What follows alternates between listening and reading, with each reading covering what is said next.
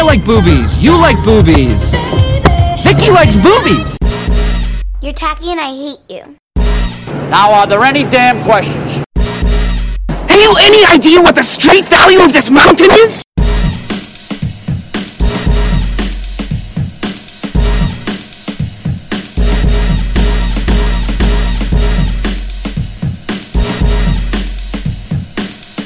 This is a nice fish, you know? Big fucking eyes, but a nice fucking fish. Now make yourself one. Dickweed. Sorry doesn't put the Triscuit crackers in my stomach, now does it, Carl? But did you die?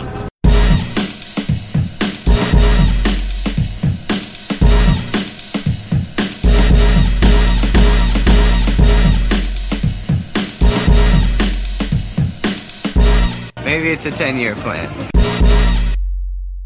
I, t- I t- actually that last one I posted, I took pr- I took pride in that edit. You should. Uh, too bad I didn't listen to it. Did you have a parade about it? I, I, I, Did you have a pride parade? I had I had a small a small parade. There we go. Ooh, Topic to absurd news, David West, and weird nerdities. I, uh, I'm Mike. I'm Justin. I'm Kyle. I'm Johnny Black. There he is. I'm Joe. Yeah, that's all of us. I don't know how you're doing out there, so I'm gonna just ask the group, how is everyone doing? I'm doing pretty good. Not bad. We know you're doing good. It's a whole new world for you. Yeah, it is. Bit hectic. Bit hectic. Oh, I didn't even see that. Oh, great very nice. Um, Yep. it's weird. My body's still getting up, but like Sunday was excellent. Uh, you saw me, you know, you were around me. I was in pretty, pretty solid mood.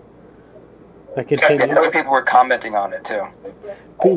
Yeah, I walked into the christening, and first thing out of Doug's mouth was like, "Oh my god, I don't think I've ever seen you smile like this."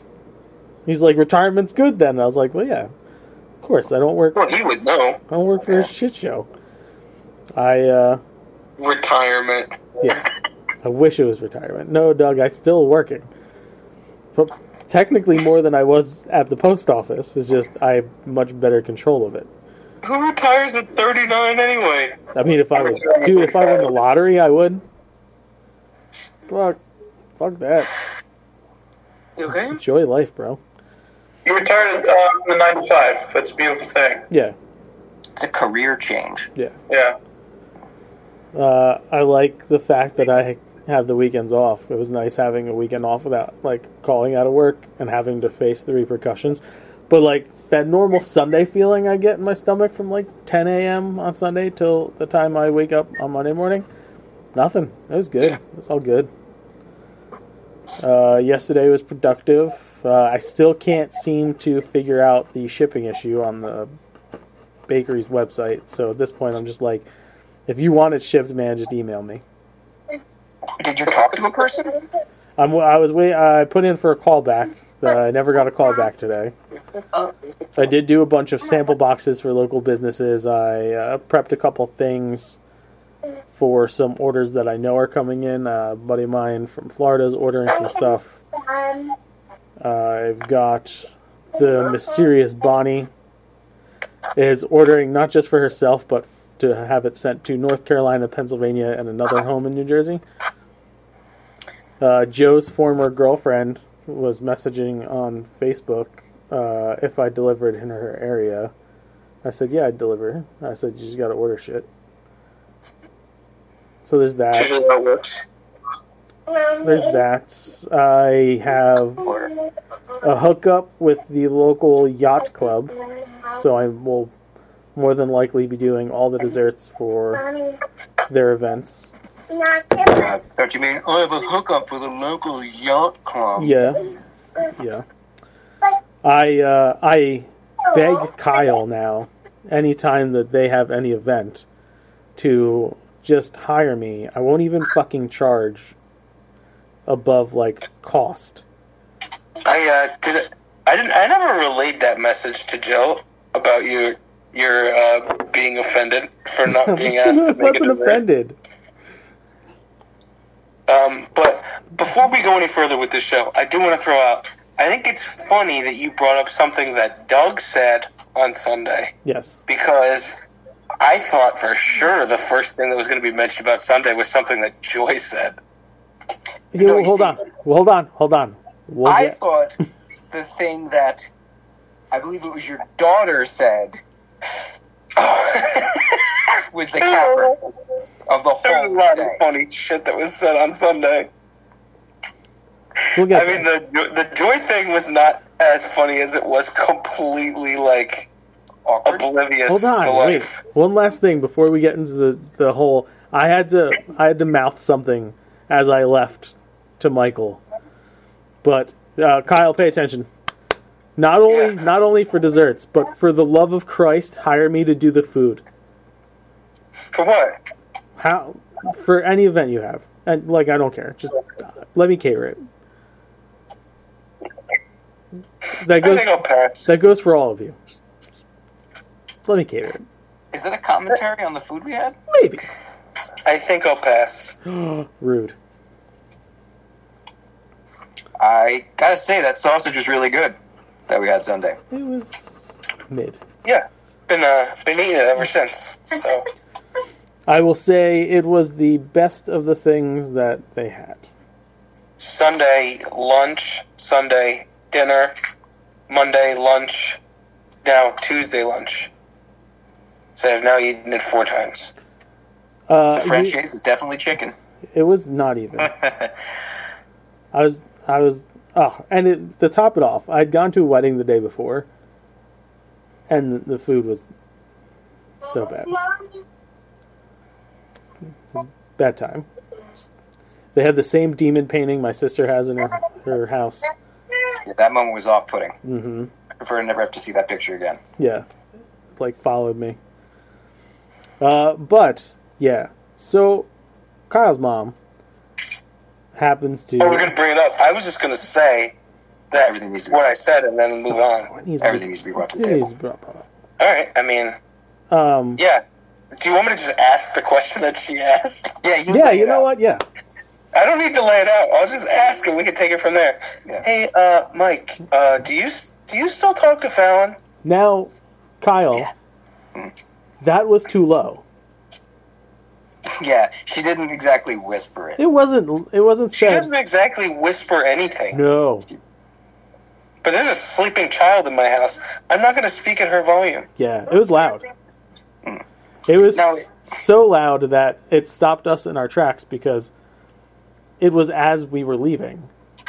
And then they Mike sat down and I felt like they all started in and I just looked at him and I go,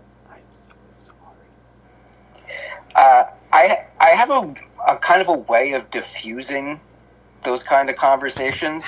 It's not flat out saying it's none of your damn business, but it's like it's borderline being like, no, it, it just well.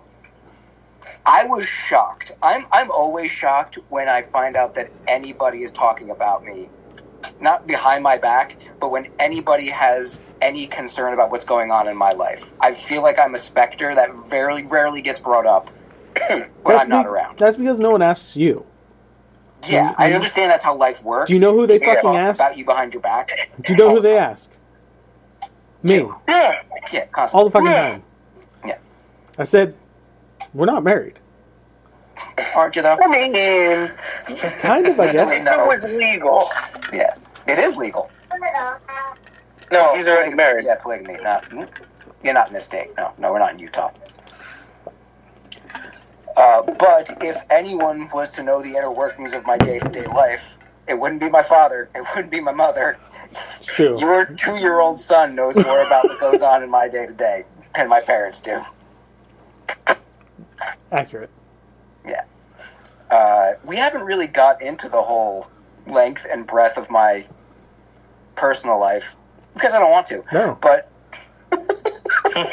Fair. suffice to say, there is an element from my past that has become an element of my current. Very poorly put, but Present? yeah, that's the word. That's the word I should have used. That's the that's a word that you use in those situations. Mhm. Yeah, words are hard, bro. Keep going, Words are Don't- hard. Words have not. Words have not be good. Yeah. Uh, but not in the same capacity as the past. Yeah. Yeah. Yes. Despite how much your mother would love for that capacity to be the same, everyone else would like it. Obviously. Yeah, I mean, so here's the thing, right? And this is kind of, this is kind of just how I feel about people in general, right? Like, the person that we're talking about, whose name I already said, which I, based on the way you're talking about, I probably shouldn't have said. Um, so that person, I always like to never had a problem with, right? Okay. It makes no difference to me whether or not that person is in your life. Because it's your life. Yeah. No, Emery, it's not you. It's me. It's A s- no, it's not you, sweetie. Um, oh, but uh, like, I don't know why anyone like. You said like everyone would obviously like that, but like, but why though? because everyone seems to to want everyone else to live the same kind of life path where it's you find somebody though. well i think most people seem to most most people in that conversation would like to see me find someone and settle down with them and make 2.5 babies so they can go just shooka shooka shooka their cheeks that they like it They It's, uh, like it. it's But that generation. It's, generation. your world. If you want to put a happy tree next to another happy tree, it's your world. You Yeah, do whatever you want. It's your world. That's the way I live, and I do not let other people, to for the most part, influence it. But when it comes up, it's always awkward because there's only so many ways I could say I'm a horrible boyfriend. But there's also only so many people who would bring it up. Yeah. Yeah, there's true. only one person who really brings it up, Yes. at like once a year. Um, Not Emery. I was witness to a similar situation at the wedding the day before. So at our table, it was me, Ashley, Zach, James, Amanda, uh, Joanne, Chris, and Gavin. Daddy's gonna go in the back room. And so it was usual wedding antics, I guess. And somehow jo- Joanne brought up Amanda getting married soon. And like, Oh like yeah, why why wouldn't you do that? and like Amanda gave that uncomfortable laugh that like that like everybody does. Yeah, I know that laugh. Yeah. I live by that laugh. I know. So she's like, yeah. Damn that laugh. She's like, well, we've talked about it and blah blah blah. You know, the same like stock answer she would give anybody. And mm-hmm. like Joanne kind of dug again because like family members were around, and so woman. so I was, yeah. give some give some context about who these people are to the audience. It's, oh, it's my sister in law and my mother in law. They know those names by now. Trust me, they know those names. One one name more than the other. Yeah. For for the new listeners. I mean, Yeah. Every podcast. probably everybody knows my sister in law better by the name that I've given her, uh, Mooch. Because she, I, I never liked that name. I don't give a shit if you like it or not. It's accurate. Despite its accuracy. Well, yes, but also she seems to be more thankful than most of the other people that mooch off of Justin. That's yeah, sure. Yeah, so I feel like there's other people more deserving of that name. But no, like, because yeah, there are other people that do, but there's a lot less expectation for most other people. Yeah, Mike has been Mike essentially lives here yeah. part It's my weekend chalet. so he's seen he's seen why she has earned the nickname Mooch. I will I will actively attempt to feed myself at least one or two meals while I'm down there. Be like, yo, I'm gonna go grab some Yeah. food because I don't want to live off of you constantly. But oh, you're making a meal that I'll eat. Yeah, I'll have a little bit. Yeah, that bitch shows up at like the first scent of food being cooked. I just picture the cartoon with the with that the, the scent wave. Mike, She flo- she she has a move. She yeah, like she'll come walking in, do the little the head kind of velociraptor head move, and be like, "You You, you cooking something? You cooking? You cooking? And he like it's gotten to the point now where you don't even look up from what you're doing, Mhm. and you'll give the yes or no, Yeah, yes, no, or fuck off. not for you.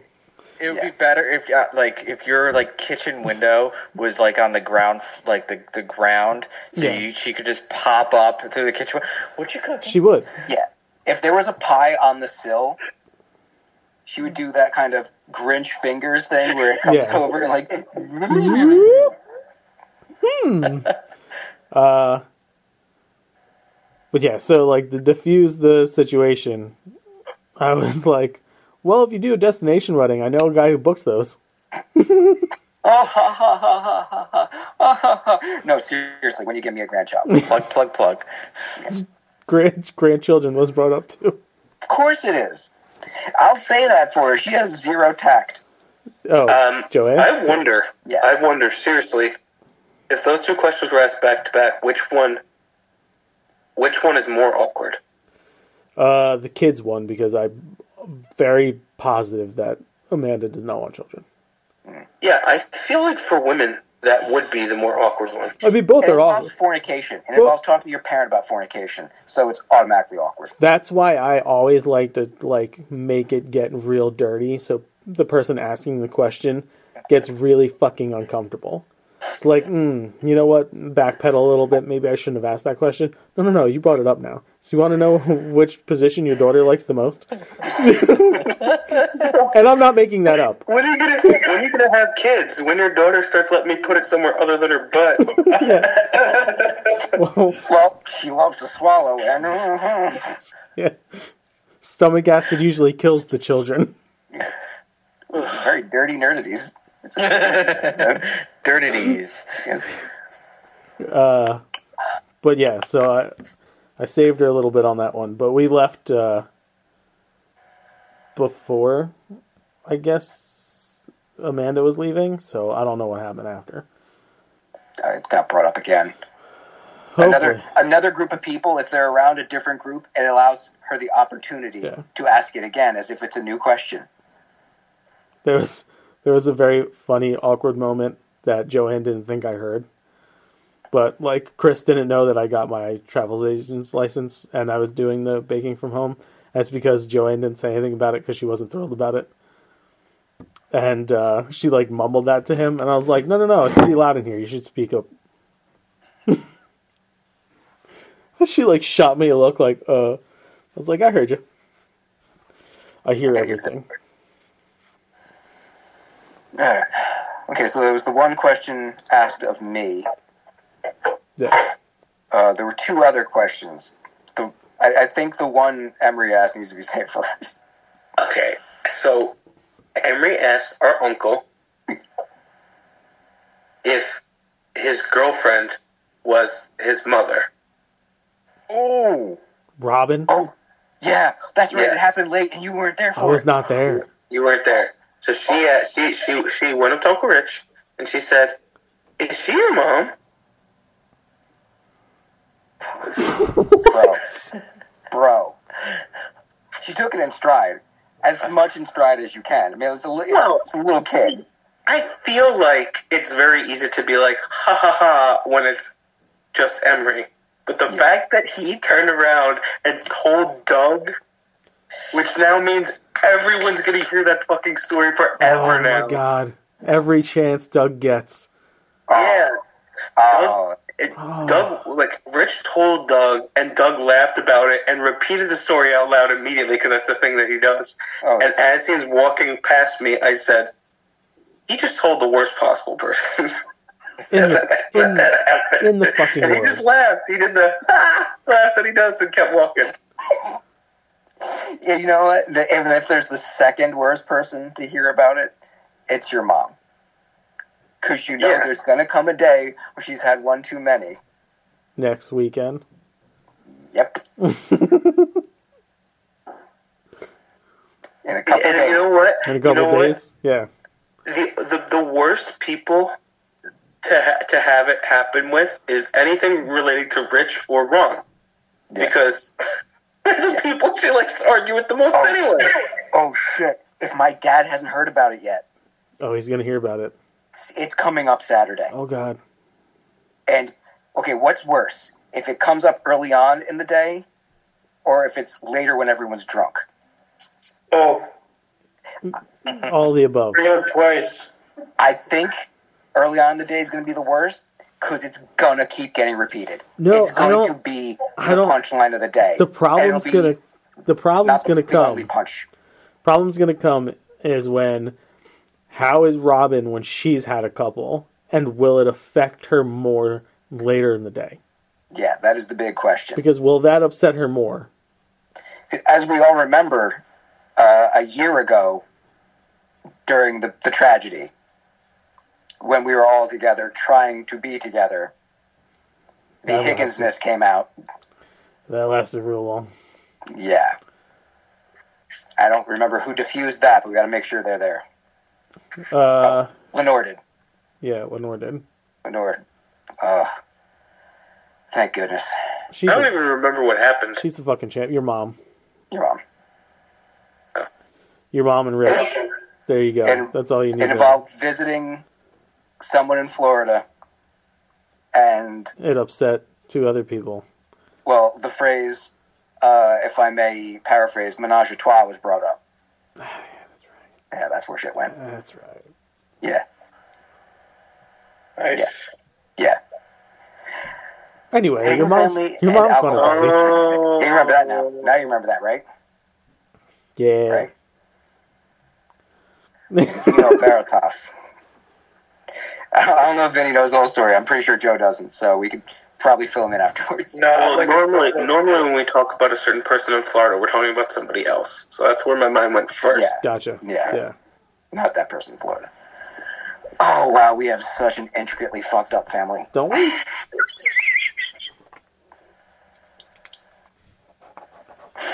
So many of us. We're so crazy. Celebrate good times. I I can't wait for Kelly and Keith's wedding, just for Keith's family to be exposed to this thing. They're not fun people. Wet mops. Oh, Magoos. You're saying Keith's family is not fun people? Or Yes. our family are not fun people? no, our our family's fun, Too fun. Probably. Uh, Kelly's Kelly's friends some of our family is more fun than others. Kelly's friends will love us. Kelly's new in-laws are absolutely going to think that One of her in-laws is cool. His cousin. oh, true, yeah, yeah. But His I just, cousin. I just, I, I assimilate him into our Yeah. He might actually join in. yeah.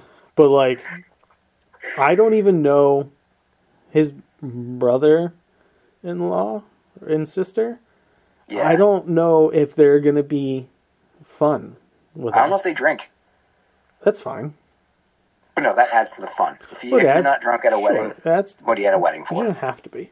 Again, go to Utah. Uh, but yeah, I can't wait. It's gonna be a fucking shit show. It's gonna be incredible. It's going to be insane, especially since the last wedding where the Patterson Higgins, I'm sorry, the uh, the Thompson Higgins intersection happened. It was extra off the chain, and, and Poppy was really feeling his oats. It's good. We had a good Yeah. Are we going to do a meatloaf thing again? Of course we are. We have to. We have to. That's mandatory. We still have to determine our other chicanery. Yeah, we do. I gotta, I gotta. Fuck, I was supposed to do that today. I have to group message the the bridal party. So much to do. Okay, we pulled back the curtain for a little while, folks. Let you see uh, what's going on in our personal lives. And, Joe, do you uh, got any fun? How's your sister? Wait, me? Yeah, your name's Joe, right? Oh, uh, she's okay. Yeah, Good. yeah, she's okay. How's mom and pops? They're they're good. They're good. Uh, gonna I'd probably take mo- uh do the brunch and then pops is he's just chilling. It's good. Really? You going out? Yeah. It's all right to say old. Well, they, they they got him. He's got he's got an old man chair now. Oh, I love it. They they they got for Christmas an old man chair, Does it- Archie Bunker? Mm. It, it's it's it is kind of Archie Bunkerish. It, it's reclined. It's he, it took him a little bit to warm up to the chair. He earned that. Good he, chair. He though. now sits in the chair. Nice. Is it like Frasier's dad? Does it have duct tape on it? No, no, no, not not, not yet. Yet. Um, did you say you're going out for brunch? Yeah, we might we might go out for brunch. Well, Uh, you know, if you guys if you guys decide to like make your mother brunch, uh, you could always go to sinfulcreationsbyjustin.com and order some delicious cinnamon rolls and other baked goods. Just You know, I should have seen that was right in front of my face. I should have seen it coming. I just thought you were asking him all these questions about his family to just be a dick to him at the end of the conversation. No. I didn't think you were going to Uh, use it as a personal Actually, plug. I was caring how his family was doing. Uh, I don't think you really were. no, of course I was. Justin's known Justin's known them a very long Very time. long time. I thought you were asking how his sister's doing because you wanted to bring her in on uh, the next filming thing. No, we are, but I just still was asking how his sister was. Uh, um, no, unfortunately, um, Beth's going to Florida tomorrow for some some sad things. Is that what the puke emojis on the Facebook were? Yeah, uh, Everybody my okay? sister-in-law's uh, dog is not doing well, and Beth's really, really close with that dog. So, yeah, that's sad. Would it be weird if I said I'm glad it's a dog and not a human? I didn't want to be the only person. I didn't want to be the only person to say this is an odd conversation. That was the Suckford thing right there. It's not. It's not weird. Like I don't want to It's sound just I the don't way like. I don't want to be insensitive. the way he led into that. I was expecting it to be a person. Yeah, me too. Yeah, yeah, Yeah. Because like I can understand. I can totally understand empathy mm-hmm. for someone losing a pet. Yeah, sure. I've, yeah, I've never been a pet owner myself, but I've connected with other people's animals almost every time. I don't understand traveling 1,500 miles to console someone. Well, well, also, uh, she hasn't seen her family in like a year, so that, Okay. that that's Understandable. also Confluence of situations. Yeah. Yes, yes, Convergence. Yeah. yes. So, All right. Okay, that makes a lot. It, it's a good time to get together and on top of helping. yeah, Okay, that adds up. yeah. So, just real quick to, to jump back to the Sweet D conversation. Um, uh, if she's in, if she's in um, Justice League, is she gonna be like our Psylocke? Who's she gonna? TBD. There's a there's an idea that has been floated around between me and Mike of how best to Emma, use Emma Frost. how best to use her. Wonder Twins. I I have Poison Ivy. there's a storyline. Oh boy. Um during Joe's dream montage fight with me, his hallucination fight, and it involves D. Oh, it involves D. So, fuck you. Exactly, but not me.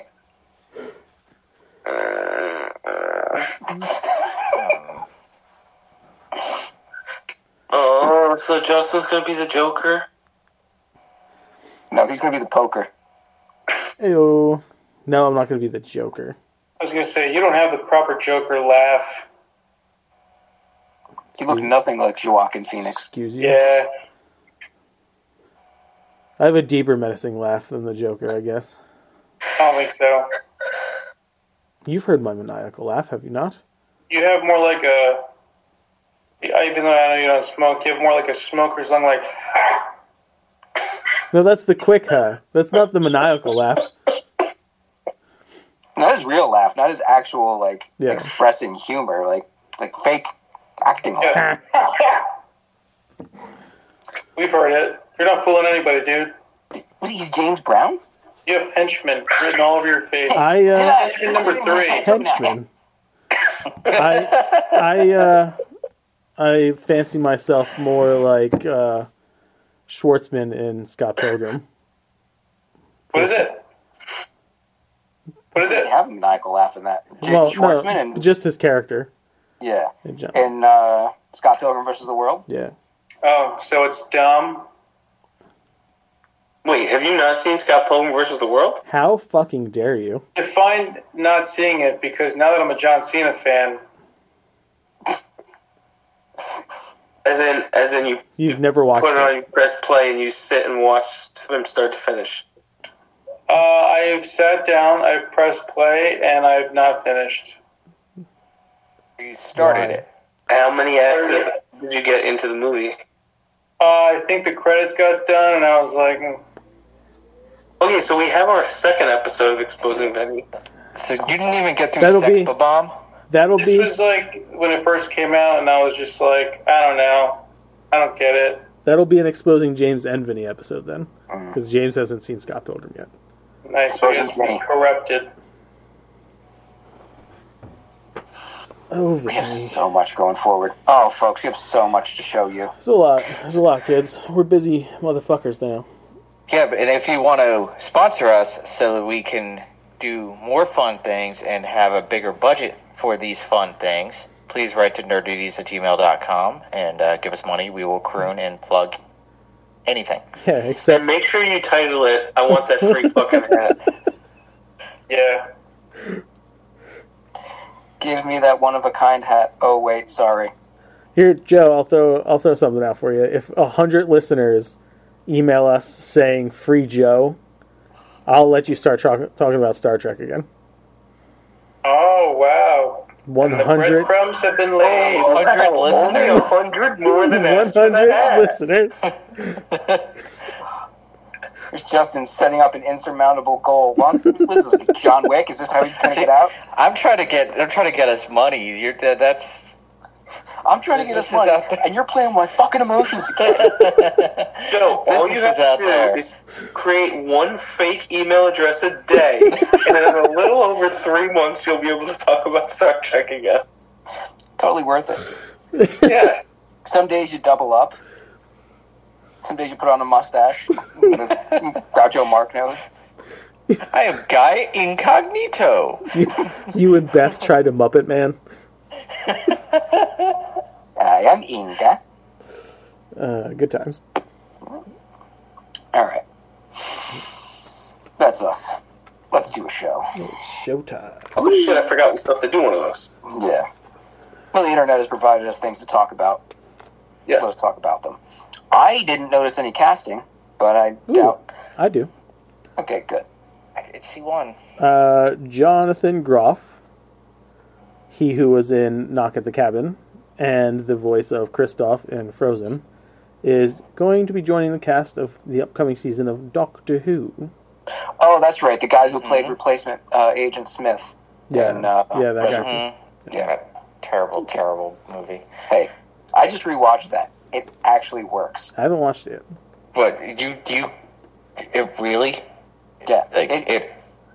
it makes sense. And for no other reason, I was watching it, and there's the one scene where they lay out that Warner Brothers was going to remake the game no matter what, so we might as well remake it ourselves. So they basically told Warner Brothers, "All right, you're going to fuck us over. We're going to make fun of you in our movie." But that ending, like, I like the ending. you Trinity being like instead of As- them being the one, they're the no, two. no. Yeah, as important as he is, why not? Ooh, Jesus too. Nice. Yeah. The christening. Uh, uh, the next one I have is Tracy Morgan is joining the cast of the Santa Clauses as uh, as the Easter Bunny for next season. Really, Yes. I like that. I had no clue they were doing another season. Yeah. It's weird because they already had an Easter Bunny in that universe, Correct. but I mean, it, it can be enjoyable. Yeah, I'm not against it. He's Part like, of me wa- like uh, nursing a broken neck and shit, right? He's a lot better now. I think he's uh he doesn't have to use a cane anymore. No. That's crazy. I, I you know I'm gonna check and see if he's still gonna be in that twin sequel. Because that was announced a while ago. But uh, would they get I rid of don't Eddie think that Murphy? movie's For, gonna happen anymore. me neither. Thank God. Well, part of me wants the East, that Easter Bunny though to be Hugh Jackman, like in uh, Rise of the Guardians. How about Hugh Jackman is the Tooth Fairy? Because the actor who played the Tooth Fairy passed away uh, a couple years ago. Yeah. Danny DeVito. insert The anywhere. Tooth Fairy? No, Dwayne Johnson's the Tooth Fairy. I think we all know that. Obviously, he was born to play it. Yeah. Tom Hiddleston and Mark Hamill are going to star in a Mike Flanagan adaptation of Stephen King of a Stephen King novella. I'm glad you brought him up because I was thinking about this while I was driving today. They missed the boat with casting that guy for Thrawn. Tom Hiddleston was the guy.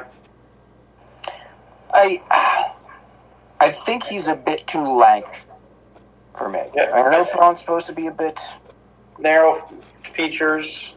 gaunt, yes, but uh, a bit. Not that I'm saying it would be a bad choice. I really like the fact that they brought uh, Lars Mikkelsen in, if only because he did the voice on Rebels. I'm a big continuity guy. Yeah. He did a great. He did a great apathetic yet really intense voice. I don't know how he pulled it off, but he did it. All right, we'll, we'll see. so Flanagan and Stephen King are joining forces. Are joining joining forces. Uh, Flanagan will direct, write, and produce a film adaptation of King's novella *The Life of Chuck*. Uh, the author published it in his 2020 anthology, If It Bleeds. King's official website describes The Life of Chuck as three separate stories linked to tell the biography of Charles Krantz in reverse, beginning with his death from a brain tumor at 39 and ending with his childhood in a supposedly haunted house. Supposedly haunted house. What was that? There you go. We can all make ourselves better. he says it right, doesn't he? he I did. says I, it. I, Always. was corrected it right there. It was fine. Uh, uh, that sounds fun. Uh, Hiddleston and Hamill together in a movie. I'm super happy about the resurgence of Hamill. Me too. That's just voice work anymore. Hey, I would have lived with just voice work, but it's good to see he's getting live action stuff again. Yeah. Anybody else have more cast? Was that the last cast? Last casting I got. Uh, I have casting rumors. This will be Uh, fun. rumor mill. Uh, James Gunn responds to tweets of Are any of the Guardians of the Galaxy going to be in the DC universe? He responded, Yes. I'm constantly seeing him comment on stuff, and it's really sad that that shit happened where they fired him and rehired him because everything he answers now is just yes, no, I believe, I don't know. He is just straight up factual now. Yeah. There's no there's no like fun little little Yeah. jabs. But he leaves his creativity on the big screen and on television. So, at we Yeah. get. I, for one, cannot wait for Chris Pratt to don the cape of Superman. He's not gonna be just me. Superman. He's too old. But he's going to make a great Jor-El. Fine. Fine. Maybe he'll be Lex Luthor. You know, like a fun, witty, dancing Lex Luthor. I I would kind of like to against see that. him as Lex. Yeah, I'm not I'm not against that at all. Yeah, take on a different mantle. Sure. Because I, anybody else remember the first time they saw Chris Pratt? For me, it was in Wanted, and I, I don't think I've disdained a character more than him. Well, Yeah. I have, but he was perfectly dislikable in that. Yeah, I can, see him. I can see him as Luther. I'm, I'm not like him. He played a dick in that, and he did a good job. It's good Yeah. dick. Did you bring up Bradley Cooper's the other day too? In the That's right. Hal Jordan. I still say Hal. Hal's a Yeah, good choice. I, I agree. You can't tell me Maybe a good Two Face too.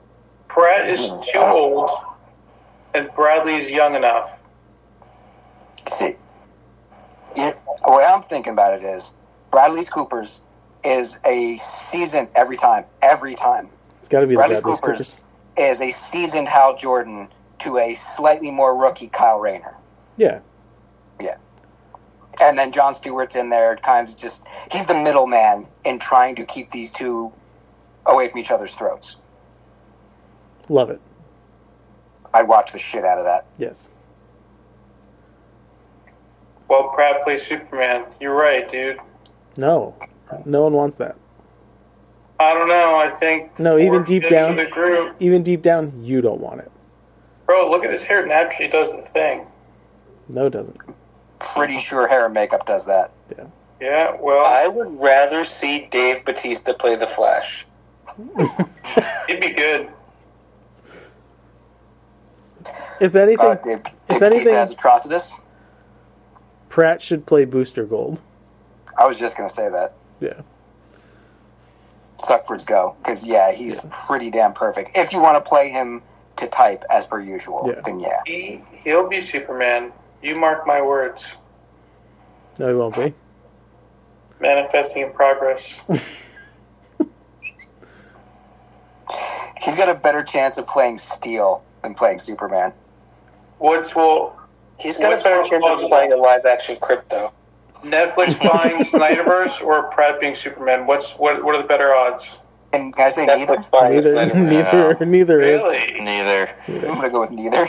Hey, Neither. No, neither. Well, you gotta say greater odds. It's not. There's no neither answer. They could be equally impossible. Yeah, there we go. Time out. Are we done with casting? Yeah. Well, Because I have a rumor of someone buying something. Okay. So uh, this is my Pat McAfee tie-in. But before I talk about this, I want to give a shout out. Uh, the guy who said he never wanted kids finally warmed up to the idea of having kids after he met his wife. They had their struggles with the first pregnancy. Just had their first kid, daughter, five days ago from when we were recording this show. Um, yeah. So, Did oh, see and did you, I don't know if you heard this, Justin, but apparently, uh, his wife Sam wanted to make like the public announcement of what the baby's name was, and apparently Michael Cole fucking ruined it. Did he? Yeah, I didn't know that because it was supposed to be like, I think it was today was supposed to be the announcement of the baby's name, but he said it. Was it on Raw? Was it on Raw or SmackDown? I think it was SmackDown Live. I think it was a SmackDown Live show, and he said it out loud, out loud on the air. So Pat had to tell his wife, "Yeah, probably only about three million people know the name of our kid now before you made your post."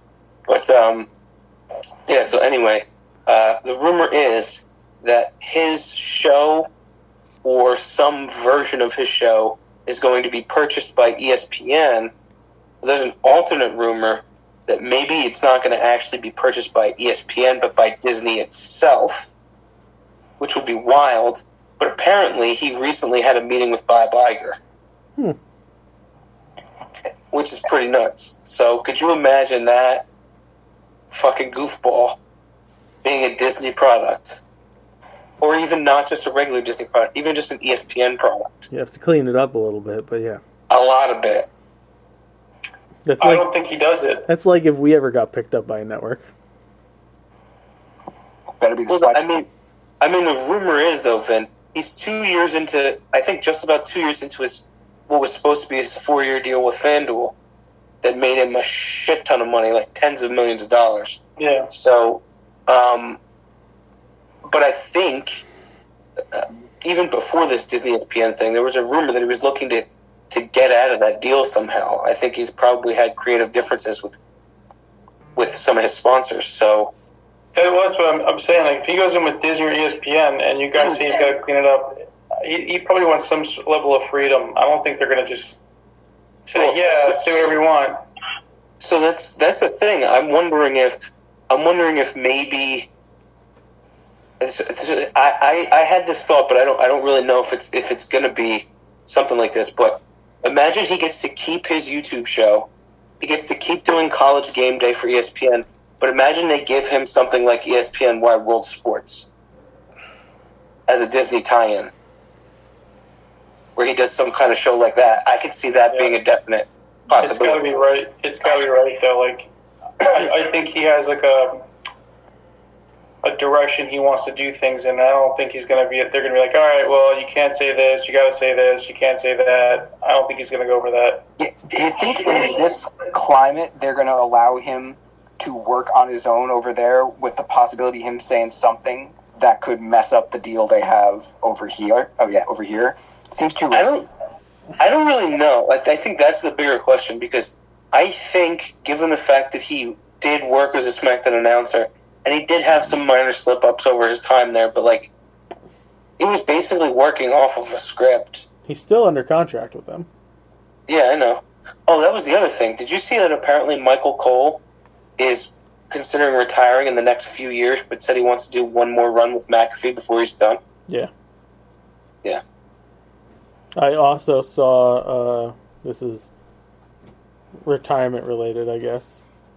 Uh, Edge says he's got one more good run in him after he's done with his current thing, uh, where he feels he'll still be elite. Yeah, uh, so that's funny.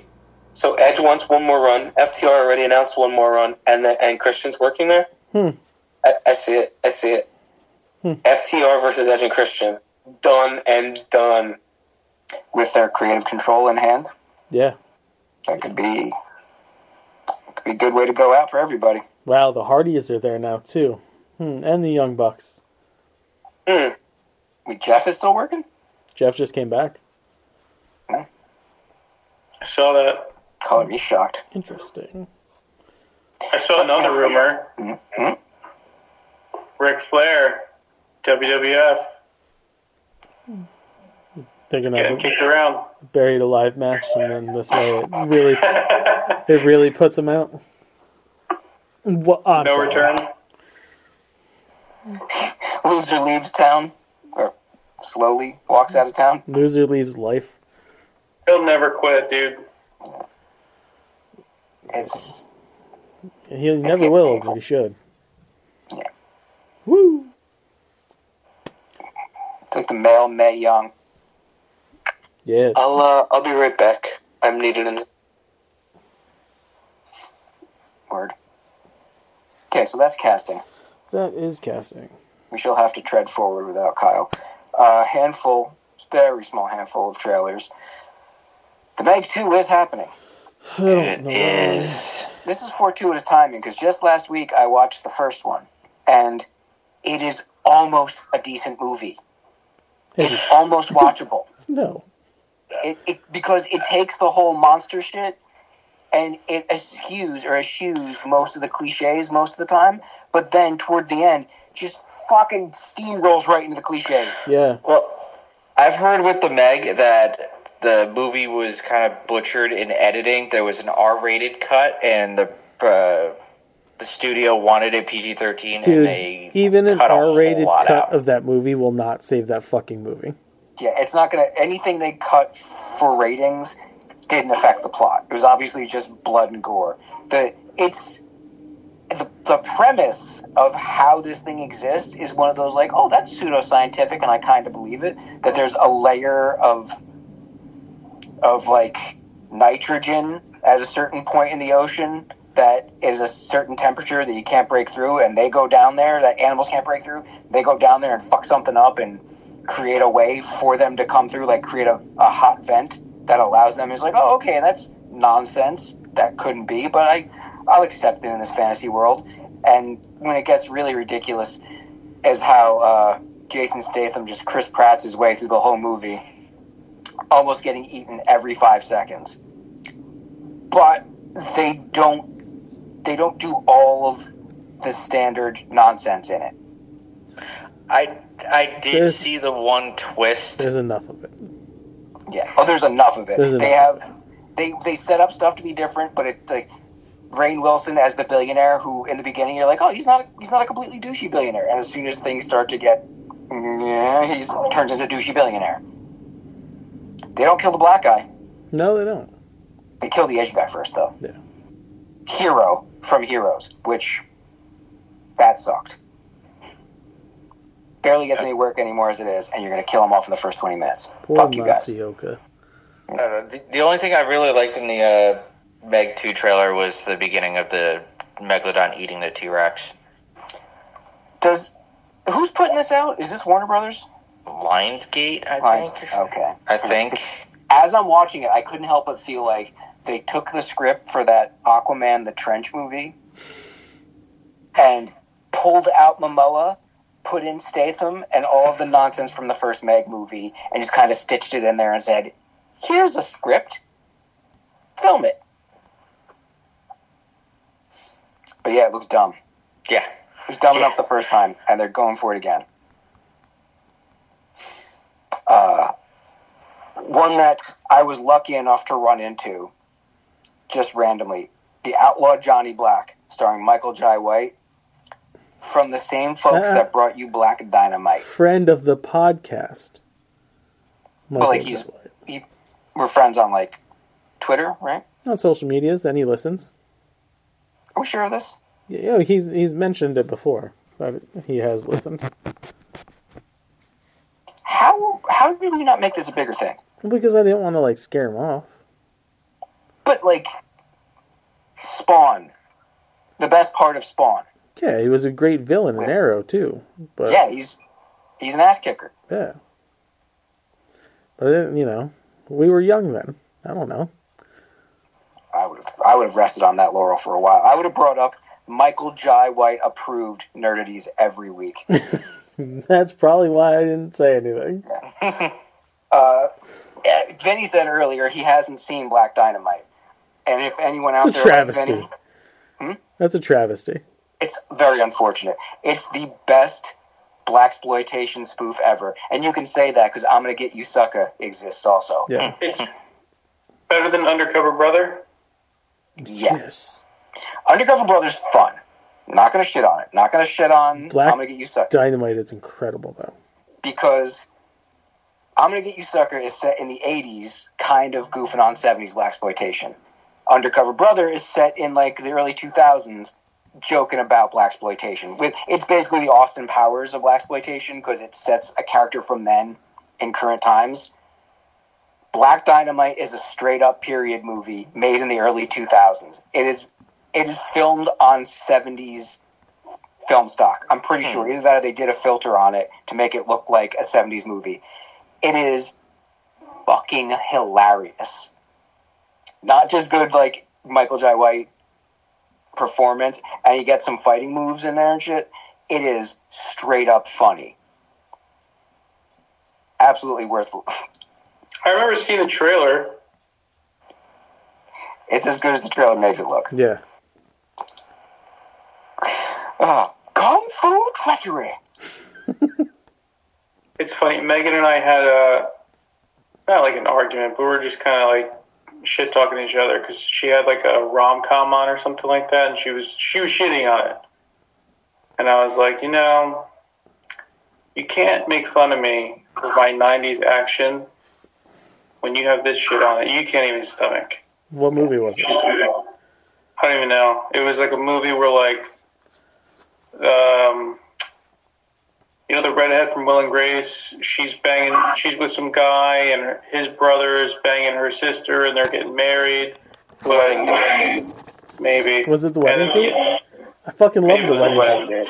I love Well, the like wedding the brother, the brother that's marrying her sister is actually banging someone. Like I don't know. No, her ex-boyfriend was banging her sister, and her sister's getting married to his best friend. Yeah. Do, do you see? You're do you see what You're I mean? Like, But I love that movie. That's a great movie.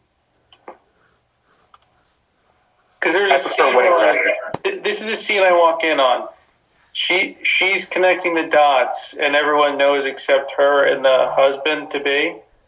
And she walks off as you hear thunder in the background, and she runs away, and she's the guy chases her. The rain's stopped.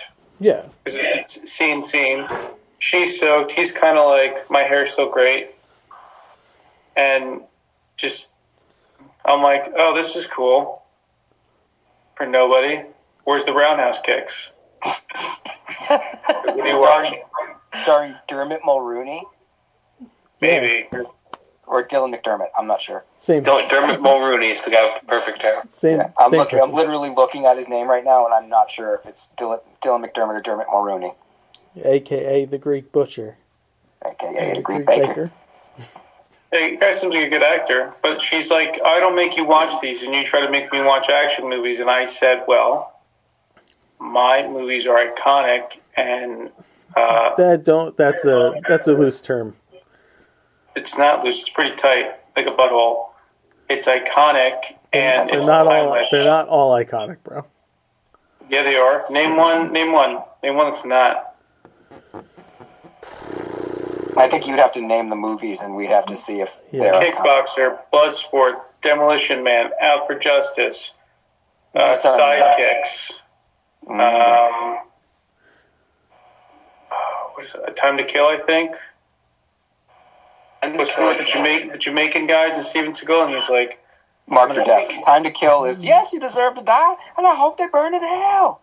I, I saw a clip of that. It's, uh, I uh, I'm gonna take him to the bank, to the blood bank.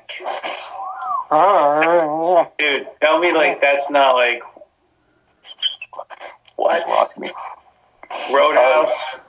Roadhouse, Roadhouse date is movie. like that. Amy Adams was in it. Yeah. She Yeah. had a character named Amy. Yes. Amy Adams is the sister. It was Her early. sister. Yeah. You're my half sister, but I whole love you.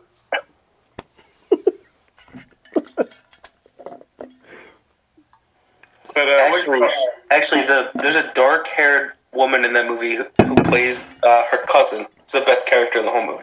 Yes. Sarah Parish as TJ. Yes, That's her. exactly.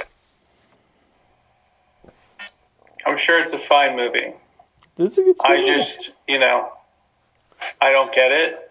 I don't want to get it. Give me a roundhouse or two.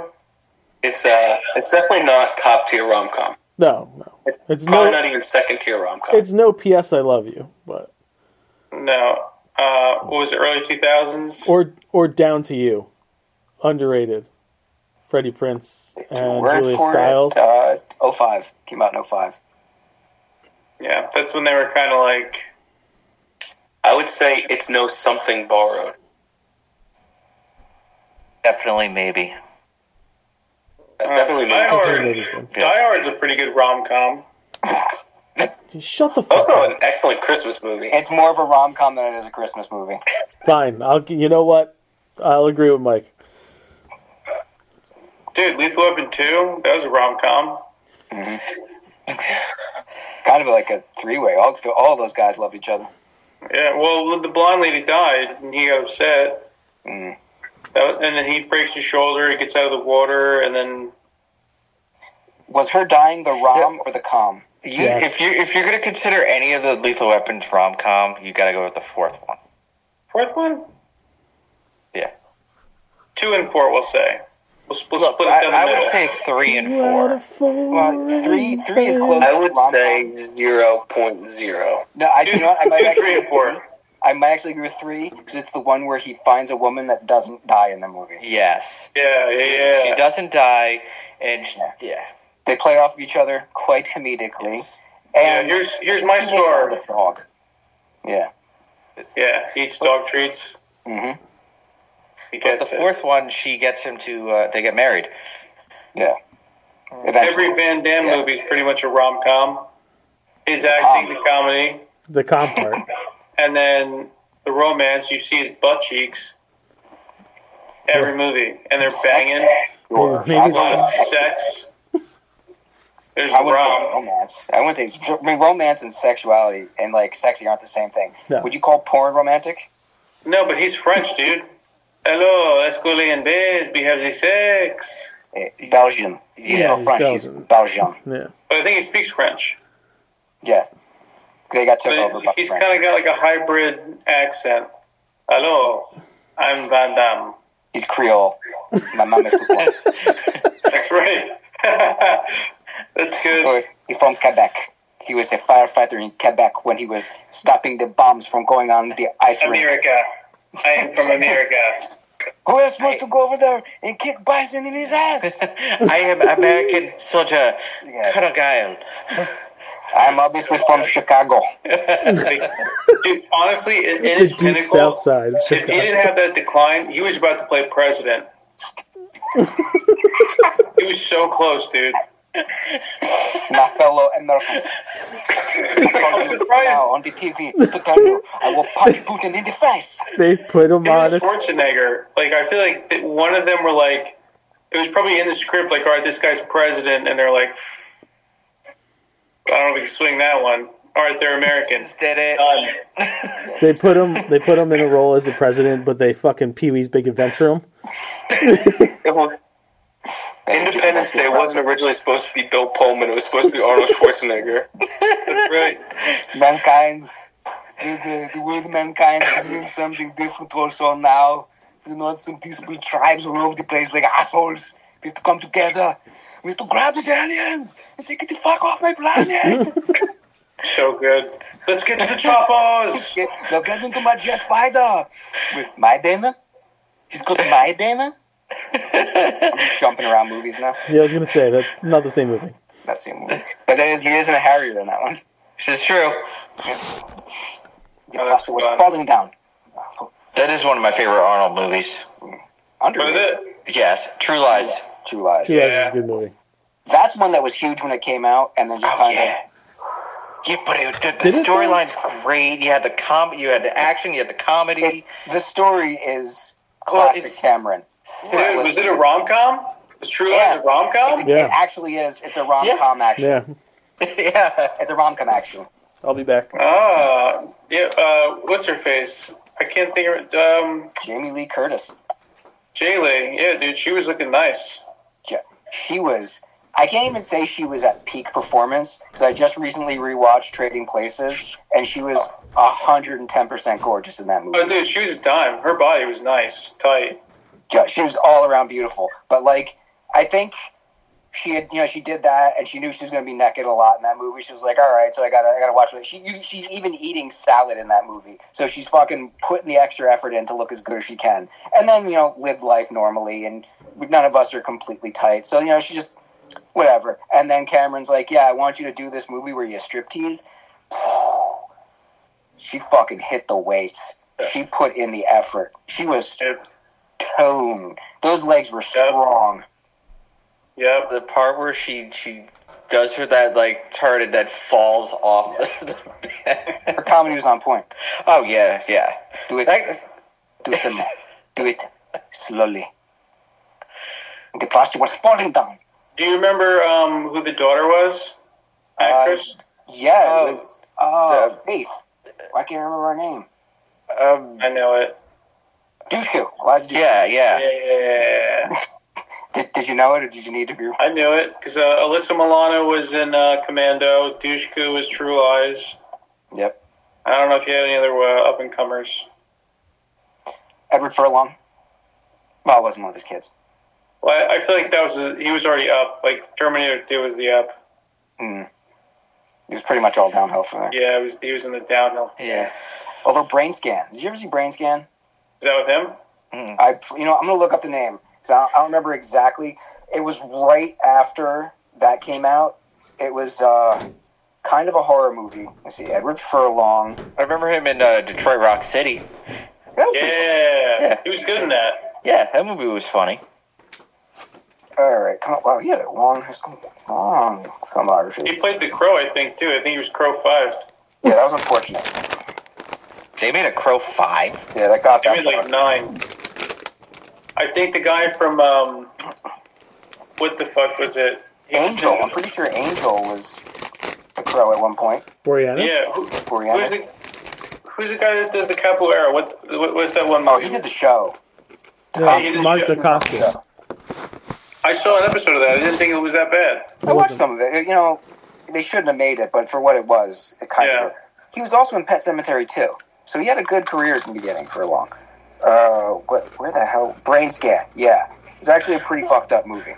Well, actually, I'd say Furlong's career started going downhill after American History X. Because that Uh, is a that is you know given Yeah.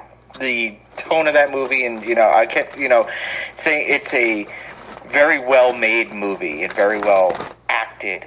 It's a bleak movie. film. Yes, but I you know it's hard to say you know it's a great movie because it's one of those movies you watch once and you're like I feel dirty and gross and. and It's like but- Requiem for a Dream. You know you Yes. just watched a good movie, but you never Yes. really want to watch it again. Yeah, it's it's not one of those where oh it's on TV oh I'm gonna sit and watch this. No, mm-hmm. Mm-mm. It tests your your moral fiber, your What? fortitude watching it. Th- Wait. that scene, What movie? American American- History X, Which that scene, the curb scene, the or curb bathroom scene, Because the Both. shower, yeah, both. You you just uh, you, the, you, the, like very few times in movies I have to you know you have to look away. They don't you even know it- show anything in either. No, but it's it's so It's implied. oh. All right, Uh, Brain Scan looks like a good movie. it's fucked up. It kind of reminds me of uh, Bandersnatch. Plot. Yeah, it's got it's got a real Black Mirror feel to it.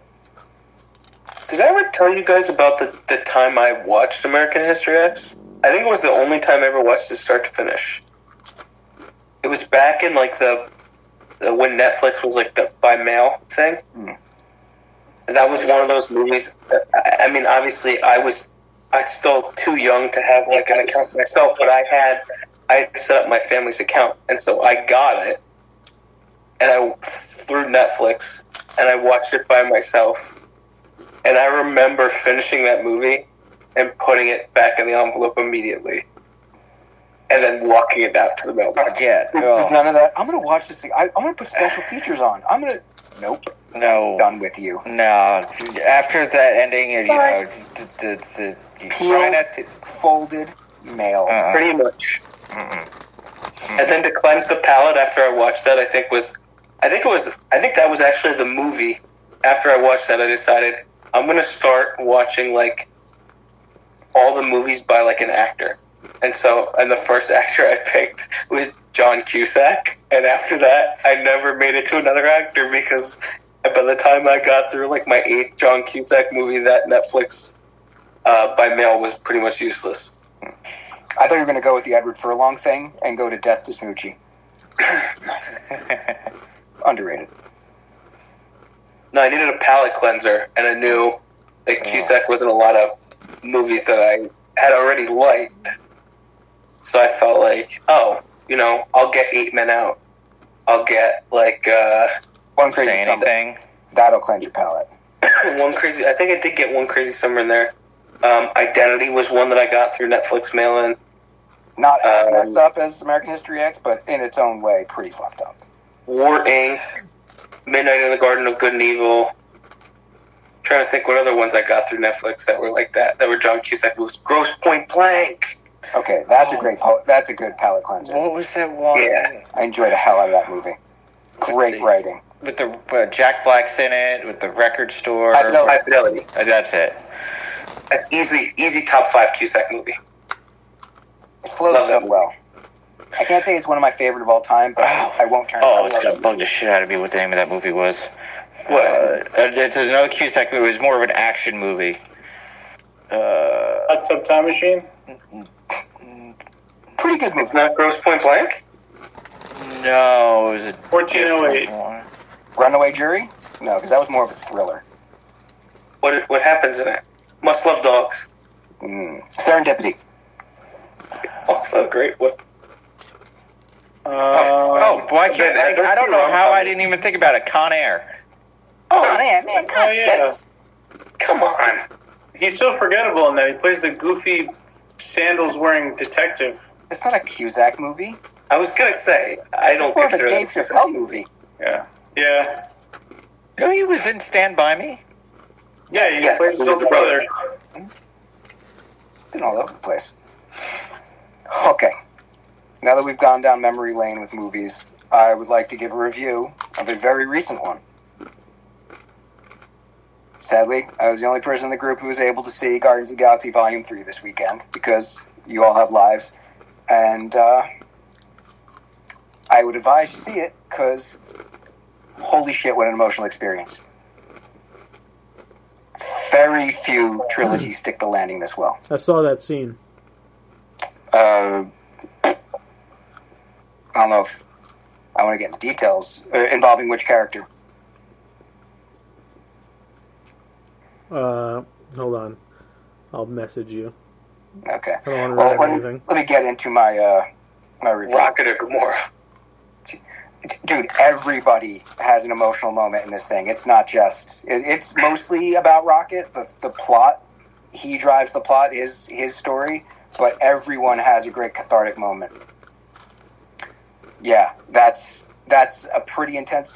It, I, I have most of this written out too. Like this is one of the few reviews I've done in a while where I needed to make specific notes, and I might go verbatim because there's so many points I want to get to. Uh, I, I coming out of it, I'm starting to think that the Rolling Stones was too expensive for them to use in music because the whole point of the movie I felt was you can't always get what you want, but sometimes you get what you need. Uh, that is one of the undertones of the whole thing. Uh, you may not love how everyone's story ends. Yeah, that that what Justin just put right there was the moment that made me cry. He, uh, they didn't see that. That was to you directly. Yeah, uh, we, we'll talk about it later after everyone's seen it. Uh, the ending sequence got me really emotional. Yeah. Uh, the standout, like not since Endgame has a cast of core characters this large gotten solid payoffs. It's so hard to fill, to, to use even two and a half hours properly for this many people, but everybody gets what they deserve. The standouts are, as far as character development, Drax and Nebula. Nebula's story, and I was just reading an article from uh, Nerdy, not from Nerdist, I believe it was, that outlines her emotional arc over the movies she's been in. It really is the most fulfilling character arc I've ever seen. You forget how big of a piece of shit she was in that first movie by the time you get to like Endgame. Well, the, that part Well, Endgame Endgame kind of reminds you. when Tony says you won, and her her just you know you just that little first smi- time little yes. smile. Yeah. Yes. Uh, the way Rocket is used in this was very surprising. I didn't expect his role to be what it is in this, but it's effective. And he, he continues to be the most poetically tragic character in anything I've ever seen, even beyond Nebula, who's a close second. Uh, they don't do the lazy thing of resetting his maturity either, because a lot of times it'll be the character reverts to being a dick again. They get kind of forget their lessons. No, he's he's grown up a lot, and it forces him to grow up a little more. But the movie starts with him being more responsible than almost anybody else. Like him and Nebula pretty much running the show. But they, you know, they don't change what he's learned, but they still manage to give him massive emotional hurdles to get over. Uh, you might get annoyed about how they use Adam Warlock. I don't know if that's been spoiled for you. He's not the Adam Warlock from the comics. Uh, character wise, he doesn't have the same gravitas, he doesn't have the same swagger. His powers are vague, but he's very strong and he's interesting. They, they, leave a lot of room for him for the future to not give too much away. Uh, uh, the comedy is it's still awkward but lovable. Uh, the rolling laughs that build up, the awkward scenes where their conversations are just nonsense, which is the kind of the best parts of Guardians movies. They do a couple times, but they're not just nonsense. It actually develops the characters later on. Mantis gets a great monologue at one point that lays out a few of the characters' traits and puts one of them on blast in an important way. Uh, the music, it, the soundtrack, I didn't love all the songs as much as like most of the other movies. I enjoy the songs. I didn't love how most of them were used, but the ones that hit hit like a fucking sledgehammer. I will never be able to mm. listen to The Dog Days Are Over the same again. Dude, that scene.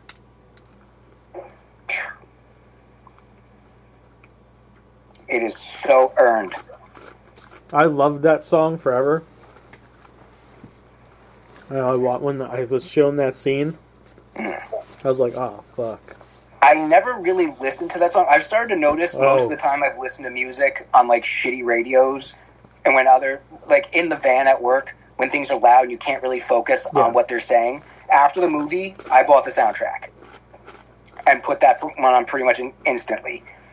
The point of that song is the end of the movie. Yeah, It it's about accepting happiness. I had no idea that's what it was about. You know what's It's a huge crazy? part of the movie. With Guardians, how we've been talking about this. Joe, What? why does it sound like you're fucking swallowing the microphone? I don't know. Everybody heard, now. everybody heard that, right? Yeah, I heard that. Okay. But why? You know, did Gar- like we've been at the we've been talking about this since before it was officially announced, when it was just a rumor. Uh, we were the champions for the Guardians for a long time. Oh yeah. This gives me so much hope for what he's going to do over at DC. It, it, it, even not being goofy, the man really knows how to play with emotions, to structure a story well, to to mess with your emotions and pay it off at the end. The one thing that I enjoy about James Gunn as a movie maker and a storyteller is that everything around it can look real big and vast and wide, but his best work in those situations comes from the small moments he has with like the core characters that he's written.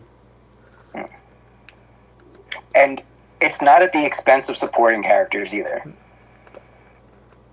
Even the, the lower rung characters in it, like, there's a great running gag between Cosmo and Kraglin throughout the whole movie. It's a simple one.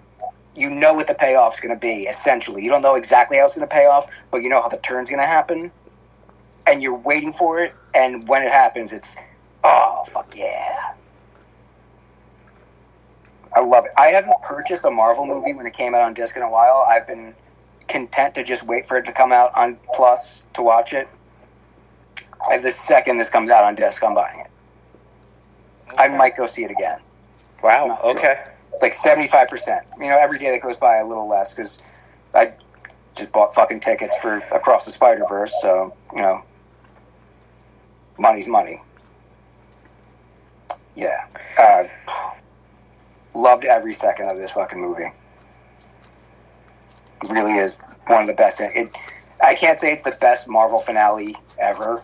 I mean, Endgame being Endgame and No Way Home still incredible, but it's it's its own thing. It's a, an excellent, nearly perfect trilogy. Would you say top three? Uh, top three all time Yeah, Marvel. Marvel. Yeah. I, I don't know because it's dependent so much on the first two movies and everything that happened in Infinity War and Endgame. But it's I, I the best way to say it it's it's it does right by what's come before. Okay. It doesn't squander. It only elevates. Like if you were going to compare Civil War, Iron Man three, Infinity War, Endgame, No Way Home, Ragnarok, Ragnarok, the the the, the threes. Yeah. Of, of the Or, or, I or got you. I was like, finales. why not? Fuck is Iron Man three in this conversation? The f- finales. Well, it would just be Yes. it would just be Infinity War. I, I understand what he's saying though, because you can't say that Ragnarok and Love and Thunder are a continuation of the same story. You could say that Infinity War and Endgame are one long movie in a lot of ways. Well, they're they're they're two separate stories Yes and no. because it's just but like if we're just leaving Infinity War as the end of a trilogy, then it it tops that in its effectiveness because Infinity War relies on Endgame to finish that story. But if you look at like you know Civil War and Iron Man three and Well, Iron Man 3 I enjoy, but I'm not going to deny it doesn't hit the heights that it could. It's not even on the level of Ragnarok. there's no Iron Man two. I want my book. My boot. You, you will lose. You will lose, Stark.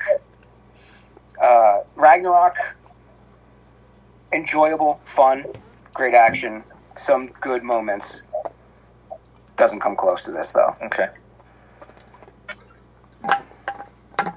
You will cry over a fucking talking raccoon. all right is I don't know the last Thor movie left me in an emotional state with No Way Home. That one freaking broke me. Yeah. For a That- again, second, I that's thought you said the nostalgia in a last lot of ways. Thor movie, and I was about to reach through the screen and bitch slap you. No, no. You had everything that happened with Aunt May, and then every time Andrew Garfield spoke, I'm like, ah, just freaking just tugging at those heartstrings. I can just watch him jump through that portal and take his mask off, and I get giddy every time. I expected it to be Tobey, but just seeing him get the redemption. The part where he saves MJ and he's uh, broken. Yeah. Kind of better him than her, right? Oh. Hey. See what I did there? Guardians Volume 3. Check it.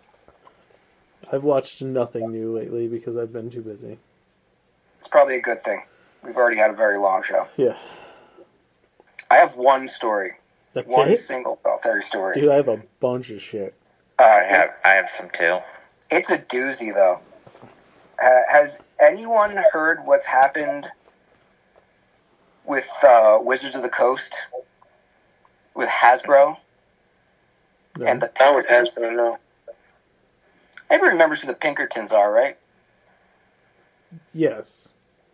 They were a union busting detective. They're a detective agency that was primarily known to be union busters at the turn of the 19th century, going into the 20th century. They rebranded themselves as uh, investigators, but they're essentially the same thing. They try to undermine uh, unions, and they're, they're basically guns for hire.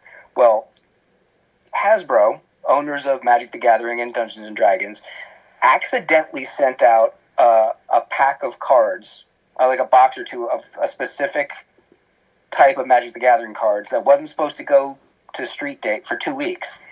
And some YouTuber got his hands on them and put online that he got his hands on them. Well, Hasbro sent the fucking Pinkertons to his house to threaten him. Tried to bust his door down just to get these cards back. Threatened his wife. Threatened his dog Shit. over fucking Magic the Gathering cards that they mistakenly sent out into the world. Yeah. So, holy fucking shit. Did they kill the dog? Fortunately, no. Only cops can do that. Okay. Well, I mean, that would have just turned that guy who would have came out of retirement and probably like, you know, fucked Hasbro up. Mm-hmm. Yeah, that one really blew my hair back. That's some fucked up shit. Extremely fucked up. I Like, I it's your mistake. Sometimes street gate, street date gets broken. Oh well. What's the worst that could happen? Yeah, that was not too much fucked up shit like that. Uh, last week we didn't talk about it, but the Writers Guild of America is on strike, Yeah. which Yeah. is which is uh, affecting a lot of shows and movies. Daredevil, uh, Reborn or Born Again or whatever the fuck they're calling it. Uh, they're picketing with de- with uh, They're, yes. Daredevil. Yes, they a lot of celebrities and show entire show groupings of uh, behind the scenes peoples and actors have all joined the picket lines. Uh, some shows that were upcoming that are now halted: A Knight of the Seven Kingdoms, The Hedge Knight, Abbott Elementary, Big Mouth, Blade, Cobra Kai, Evil, Hacks, uh, all the late night talk shows, Loot, Severance, Stranger Things, SNL, and Yellow Jackets. Have all Yeah, so honestly, Daredevil and Stranger Things. For me. yeah.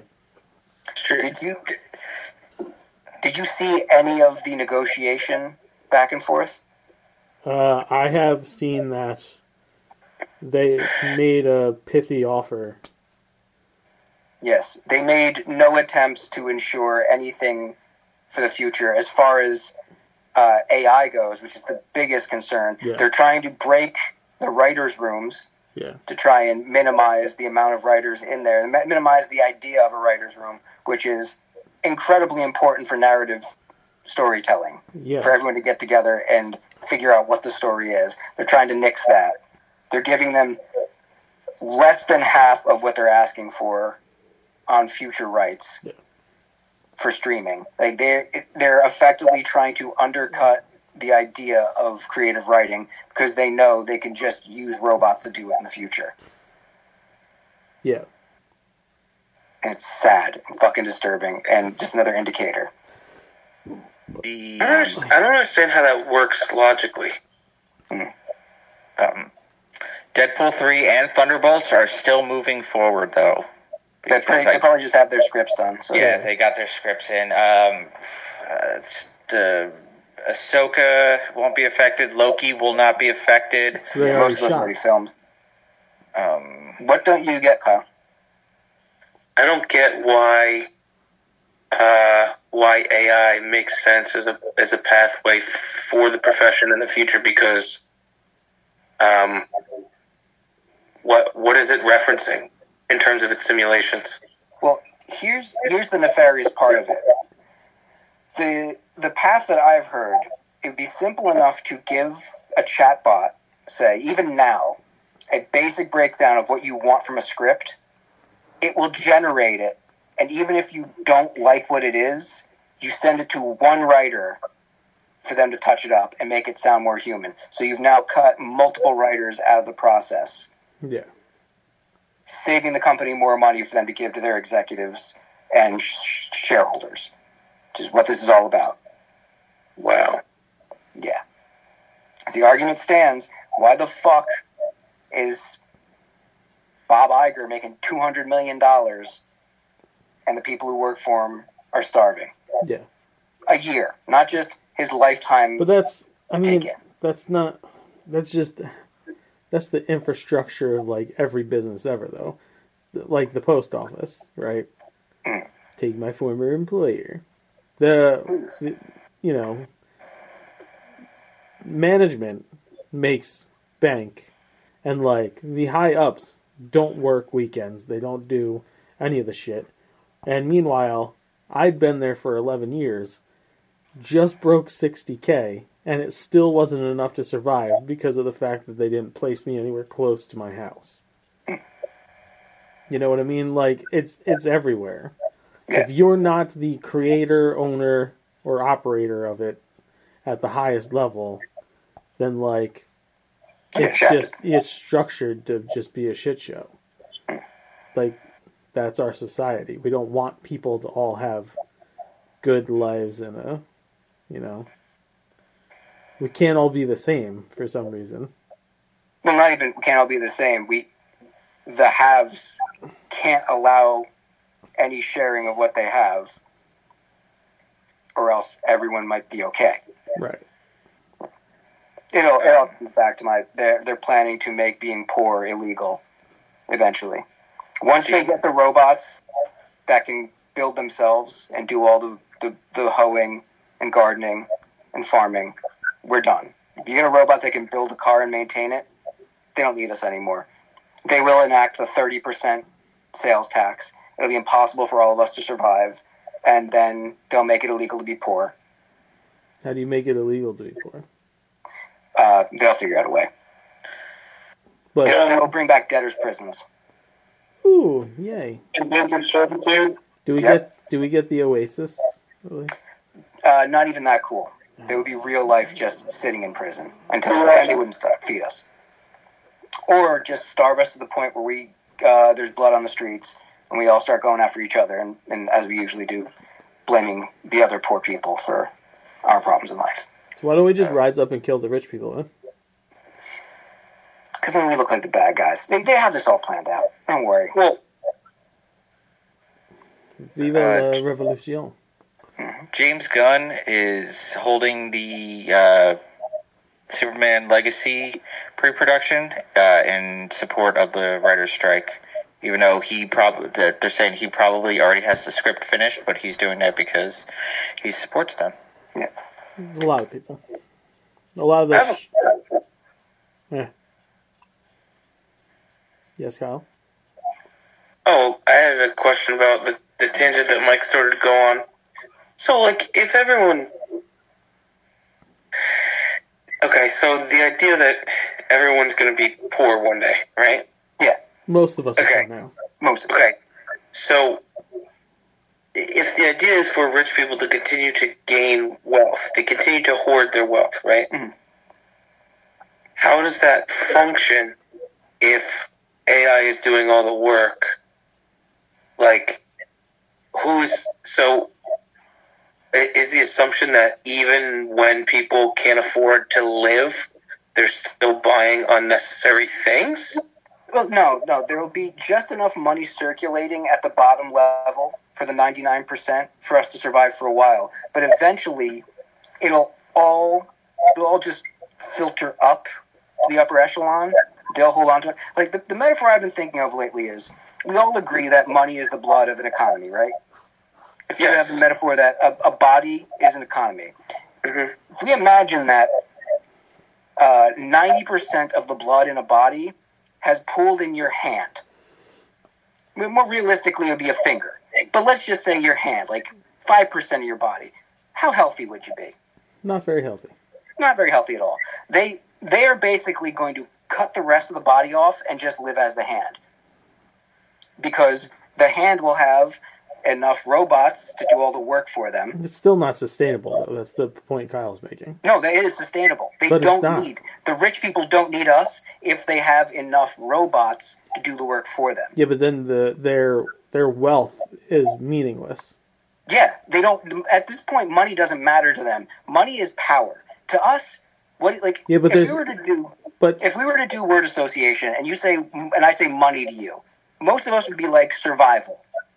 Hmm. No, but so my, my point is Yeah. that that that the idea of money as is power only works if they have people to have power over. Right. Yeah, but eventually it will be outmoded once. Once we've been wiped out, once Right. ninety nine percent have been wiped out, But money that- will no longer matter. It's all about controlling areas. But that one if someone wants to give us that money, each other. yeah, They won't need to. Well, yeah, they'll fight amongst themselves. So Right. it's a power play. It's all a power play. They just got to get rid of us first so they can fight each other. But if they want to just partake with some of that money to sponsor Nerdities, right at nerdities, nerdities at gmail.com, just so we can, you know, do some more fun things and have bigger budgets for our fun things and our content. Yeah. Way to try and make fun again, Joe. Yeah. Trying, trying. all right. Let me uh, roll through this news here. Oh yeah, I forgot. You said you had a lot. So uh, let's narrow it down to three, shall we? No, Now. at uh, two hours and twenty minutes, Into the Spider Verse is the longest running animated feature film of all time. I thought you were going to say we were two hours and 20 minutes into this show because I believe it. No, we're not. We are an hour and thirty-one minutes. It's kind of crazy since it's part one of two. Yeah, I know. Too long. Uh, I'm there did for it. the writer's strike. Did that. Uh, X Men '97 is coming soon to the Disney Plus. We have a Uh, date? I don't think so. Are you bringing up the initial image? Uh, well, I was going to bring up the small synopsis and who the main characters were going to be. Okay. Uh, head writer and executive producer Beau DeMayo confirmed which mutant characters would take center stage in the new series. So, who are the X Men '97 revival's main characters? None other than Wolverine. Cyclops and Storm. We absolutely love to hear it, says the Nerdist. Uh, the series will be picking up several months after Xavier left to space with Lilandra to heal. Some characters like Jean and Scott or Rogue and Gambit have thought maybe they can live the life they've been fighting for. Uh, it doesn't seem to be that way. Uh, Storm's got. Storm's got some new hair going on. Uh, we, Nice. we know that? I think so. We know that Sunspot, Cable, Bishop, and Nightcrawler are among the new additions to the uh, main team. I was never a fan of the fact that they didn't hold to either of the main teams, and like Colossus only floated in every once in a while. Nightcrawler made a cameo or two. Uh, we know Sinister is the main villain. He seems to have the Hellfire Club behind him and the Morlocks. Whoa, Eddie? What? The Hellfire Club? Eddie? What's his name from uh, Stranger Things? Uh, the the OG Hellfire Club from the Yeah. X Men. But I like what you, I like what you did there. Hey.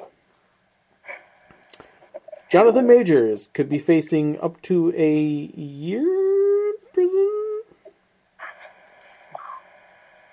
Uh, yes, a one-year sentence in assault case.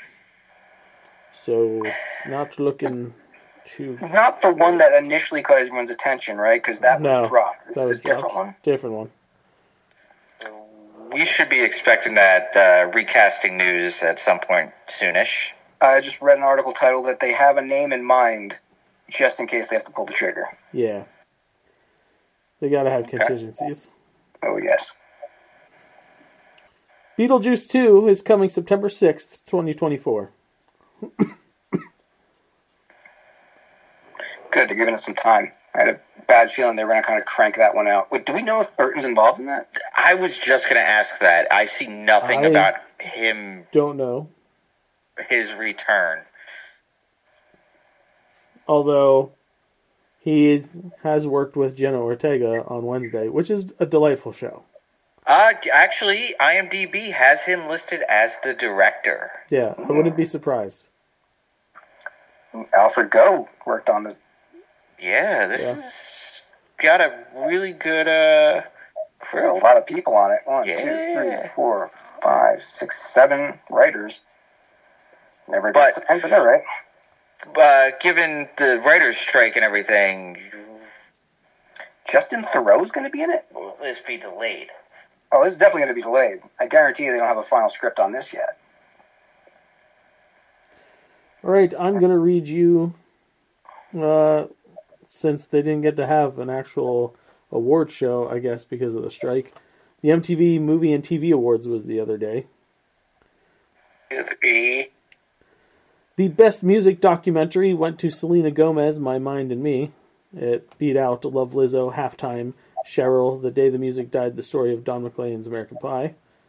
Uh, the Comedic Genius Award went to Jennifer Coolidge, Stifler's mom. Best Reality On Screen Team, presented by Sonic, went to Ariana Madix, Katie Maloney, Scheana Shay, and Lala Kent in Vanderpump Rules. They beat out a bunch of other bullshit that I don't know why they're TV shows. Uh, best host went to Drew Barrymore for the Drew Barrymore Show. Uh, she beat out Joel Madden from Ink Master, Nick Cannon from The Masked Singer, RuPaul from RuPaul's Drag Race, and Kelly Clarkson from The Kelly Clarkson Show. Best competition series went to RuPaul's Drag Race All Stars. Uh, beat out The Challenge, The Traitors, Big Brother, and All Star Shore. Somehow the Kardashians won Best Docu Reality Series. Best song went to Taylor Swift for Carolina from Where the Crawdads Sing. Beat out Rihanna Lift Me Up from Black Panther Wakanda Forever. One Republic's I Ain't Worried from Top Gun Maverick. Lady Gaga Hold My Hand from Top Gun Maverick. Doja Cat's Vegas from Elvis. And Demi Lovato's Still Alive from Scream 6. I've actually heard Doja Cat's song, so I have that much of a stake in this. I kind of like it. Best Kick Ass Cast went to Stranger Things. And they beat the Teen Wolf movie, Black Panther Wakanda Forever, Outer Banks, and Ant Man and the Wasp's Quantumania. I don't know how Outer Banks didn't win that. Me neither. Best Duo went to Pedro Pascal and Bella Ramsey. They beat out Tom Cruise and Miles Teller from Top Gun Maverick, Simona Tabasco and Beatrice Grannò from The White Lotus, Jenna Ortega and Thing from Wednesday, Camila Mendes and Maya Hawke from Do Revenge. Most frightened performance went to Jennifer Coolidge in The White Lotus. She beat Jesse Tyler Ferguson in Cocaine Bear, Justin Long in Barbarian. That's has anybody watched Barbarian yet? Uh, can everybody please watch Barbarian? What's it on? It's on Max. Okay. Uh, Rachel Sennott from Bodies, Bodies, Bodies, and Sosie Bacon from Smile. Best fight went to Courteney Cox versus Ghostface in Scream 6. She beat out Keanu Reeves versus everyone in John Wick 4. Escape from Narkina 5 from Andor. Jamie Campbell Bower, Vecna, versus Millie Bobby Brown's 11 and Stranger Things.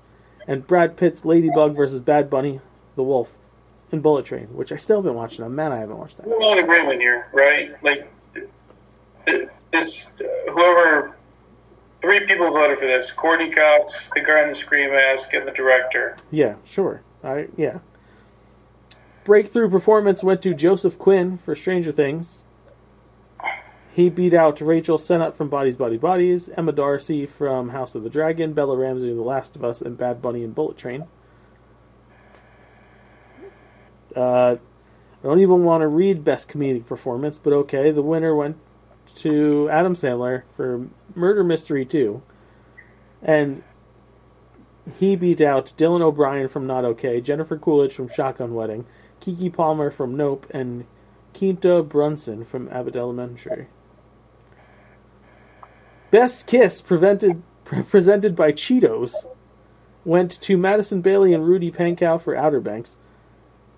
Uh, beat out Riley Keough and Sam Claflin from Daisy Jones and the Six, Selena Gomez and Cara Delevingne from Only Murders in the Building.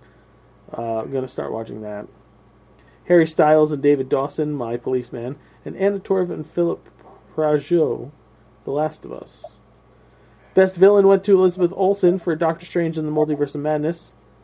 Uh, beat out Harry Styles and Don't Worry, Darling, Jamie Campbell Bower Vecna from Stranger Things, Megan from Megan, and the Bear from Cocaine Bear. I call bullshit. So MTV sucks. Harry, That's all I gotta say. Harry Styles was a pretty good villain in Don't Worry, Darling, but Vecna was fucked up, man. Every one of those. The bear. The, the bear was sadly more convincing than Wagner. I don't blame the bear though. He was high on coke. He was fucked up. When did MTV Movie Awards peak? Because they're definitely way past it. When we stopped watching it. I don't know if it ever was good. Best hero oh, went to Pedro Pascal for The Last of Us, beat out Tom Cruise for Maverick, Paul Rudd in Ant Man, Jenna Ortega in Wednesday, and Diego Luna from Andor. Jenna Ortega. Jenna Ortega would pick up Best Performance in a Show for Wednesday. Best Performance in a Movie went to Tom Cruise uh, over Michael B. in Creed 3, Keke Palmer Nope, Florence Pugh and Don't Worry Darling, and Austin Butler in Elvis. I call it bullshit. Elvis was good. Best show went to The Last of Us, not Stranger Things, even though it, you know, won like all the other awards. Best movie went to Scream 6 over Smile, Top Gun Maverick, Nope, Elvis, Black Panther Wakanda Forever, and Avatar The Way of Water. There, there you go. I'm gonna have to ask you to please never, ever read the MTV Movie Awards Again. again. Please. I uh, I, I will I will amend that. I don't mind if you read the winners of the MTV Movie Awards. I don't give a shit who the nominees were if it didn't win. Okay, fair enough. Moving I don't give a shit either way, but hearing who the other nominees are just adds to the stupidity of the winners. Correct. Burger King is releasing a S- Into the Spider Verse crossover meal. Uh, you can get your hands on a red Whopper. Yep. It is a red bun uh, with black sesame seeds. Doing that shit again, huh? Mhm. Didn't they try the black bun and it just didn't work? Yes, Joe, but that wasn't a Spider Man tie in, and this is, so maybe more people will buy it. I, I, don't know. I went to Burger King a couple weeks ago and spent thirty dollars, thirty five bucks on like two meals, and Well, whose fault was that, Joseph? mis- Yeah, that's your mistake, Joe. You should know better by now. Come on. Yeah, value I thought you went to film school. You're better than that. Now for some Disney news. There's a new Japanese restaurant opening in Epcot, right across the water uh, from the Seven Seas Lagoon, or not Seven, whatever the fuck the uh, Bay Lake, Bay. No, it's not Bay. uh, Crescent Lake, Yeah, Crescent Lake. Um, it's going to be an izakaya style, so uh, Japanese bar. Hell yeah! Sushi. Sign me up. Karaoke? No, I mean, you, I'm sure you. No one's going to stop you from breaking out into it. So this is going to take over Tokyo uh, dining because that hasn't been open. Yes, that's what is replacing it. Uh, welcome change. I think it's cool. Are you going to be able to get drunk and yell at your boss? Yes. good. Yeah. I'm, yeah, I want, looking at some of their dishes, yes. Yeah. Yes, yes, yes. Gonna be good stuff. I love sushi. A lot of I, I want all of it. a lot of grilled meats on sticks, a lot of sushi. Okay, that got my interest. Yep. And alcohol. There's a little gelato cart by Pizza Rizzo's in the Muppet section of Hollywood Studios that currently has pog flavored gelato. Pog flavored gelato. Pog flavored gelato. Have you shared this? Has my does my wife know about this? No, no, no. I kept the secret for the show. Okay, because she will go nuts over that. Yes. Are you saying Pog? Pog, P O G, Yes. for Like that? pas- passion fruit orange guava. Oh, I thought you meant like the cardboard stacks. You have the slammer. That's where that. Uh, I wish you were here on our Disney show from the other night. That's where that originated from. Oh. So the tops of the Pog juice in Hawaii used to have the colorful little cartoons, and the kids used to play with that, and that's where the game originated from. Huh. Yeah, you're welcome. So, so that's by Pizza Rizzo. Yes, by Pizza Rizzo. Okay. Okay. And the big news that dropped yesterday. Big news is Disney announced that the Disney dining plan is returning for trips starting January 9th, 2024. Uh, that you can book the regular Disney dining plan or the quick service dining plan. Bookings open May 31st for dates in 2024. Annual pass holders will be able to make uh, room only bookings and add the dining plan to that without having to book extra tickets. DVC members will also be able to add the dining plan into a DVC booking. Huge. Huge. I have, I, have a, I have a question that you may or may not have details on. Um, May 31st, opening up for bookings in 2024. It is- How, how far into 2024?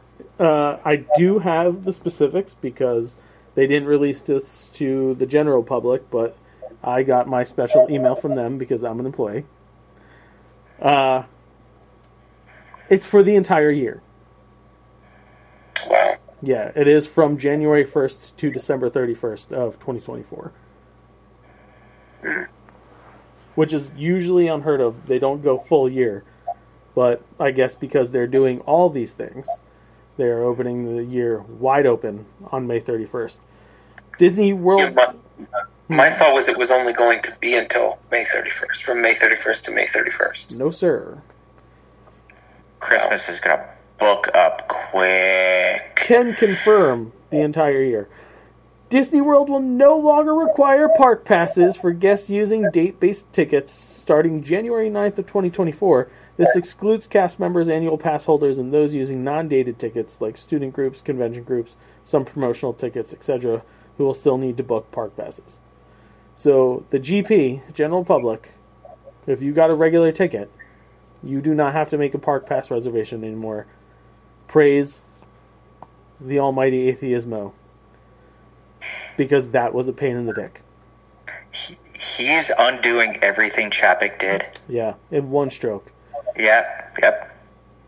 Disney World will introduce good to go days when annual pass holders and cast members will not need to book park passes. This is in addition to the current benefit where APs don't need to book park passes for visits after 2 p.m. on weekdays. Extended evening hours and early theme park entry hotel guests uh, benefits will be extended through 2024, so you will still get your early entry and your late evenings. Uh, the evening hours will remain just for those staying in the deluxe level and DVC. And If you some, haven't done it, and some good neighbor hotels like the Waldorf uh, Four Seasons, which I just became certified with them, and whoa, Wait, wait. So, so like, say for example, I'm staying at Port Orleans French Quarter because that's where I stayed last time I went. you will have I get morning. I get morning hours, Morning. but not evening hours. not right. evening hours. What? Yes, Right. Only morning hours, Joe. Shush. Yes. No, no. Joe said the same thing you're saying. Okay, no, we can, we were all talking over each other, so I couldn't hear what you were saying. Yeah. So morning hours only. Got it. Yes. Uh, and WDW, the Walt Disney World, is currently working on ways to make Genie Plus available for planning before your trip. So, essentially bringing back the old FastPass system. But giving you the ability that on the day, once you use your pre existing fast passes, you would then be able to book more fast passes. That's what all this means. That's the fancy term for all that. How is he going to do it at the 45 day like it was? This is up in the air. No, it's not up in the air. I can confirm that it is still 45 days and it is still 60 days for dining, which pisses me off. Well, I I kind of missed the 180 days out for dining because That's why I'm saying it pisses me off. 180 was perfect. you got you can book anything you wanted at 180. Yeah, I know. You had choice of everything. 60 days is way too close because you have people that are overlapping your vacation that have mm-hmm. that have eaten up most of the spots. But that's why we can't. We could never get space 220 because of the 60. If it was 180, we'd be able to get. You know. Just that. do the lounge. It's better. That's anyway. what we want, but we can't find any openings. You don't need openings. You just walk in. Okay. Okay. We shall do. You just walk up, you tell them that you want to go to the lounge, and they'll give you the ticket. You still get to ride the elevator, and then you go to the lounge. Okay. Or we want to do that. But yeah, I was, I was hoping, but then I got my little press conference video, and then it was confirmed that it was still the fucking sixty day window. I mean, that could change. That's Yeah. but as of right now, it's still forty five days and, and sixty days.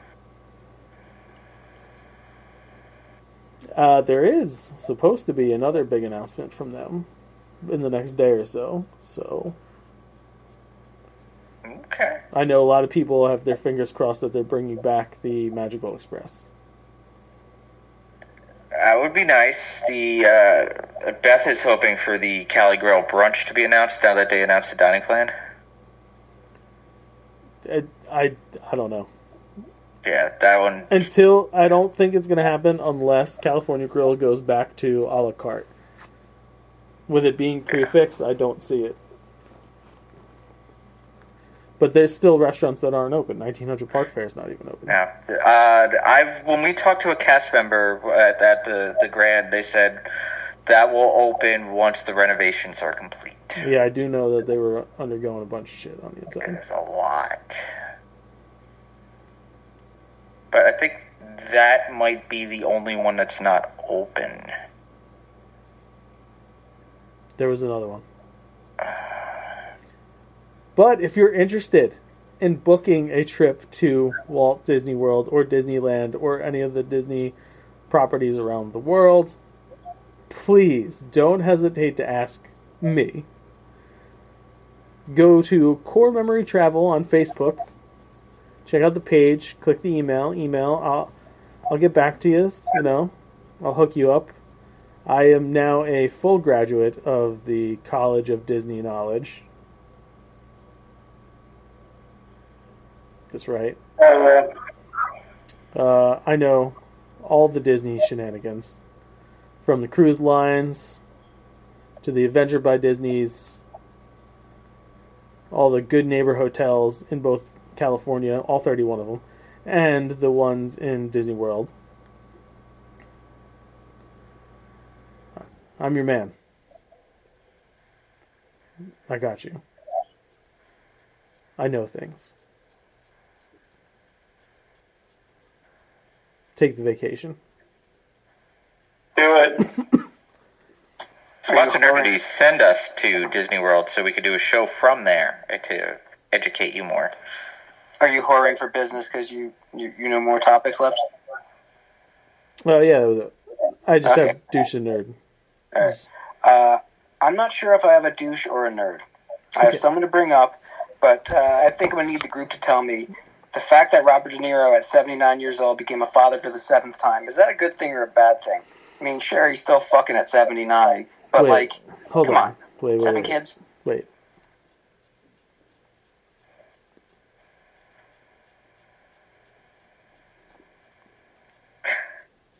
What? Is that Yeah, possible? yeah. Oh yeah. Picasso had a kid when he was ninety. Well, he didn't have the kid. He came, and a woman had the kid. But like,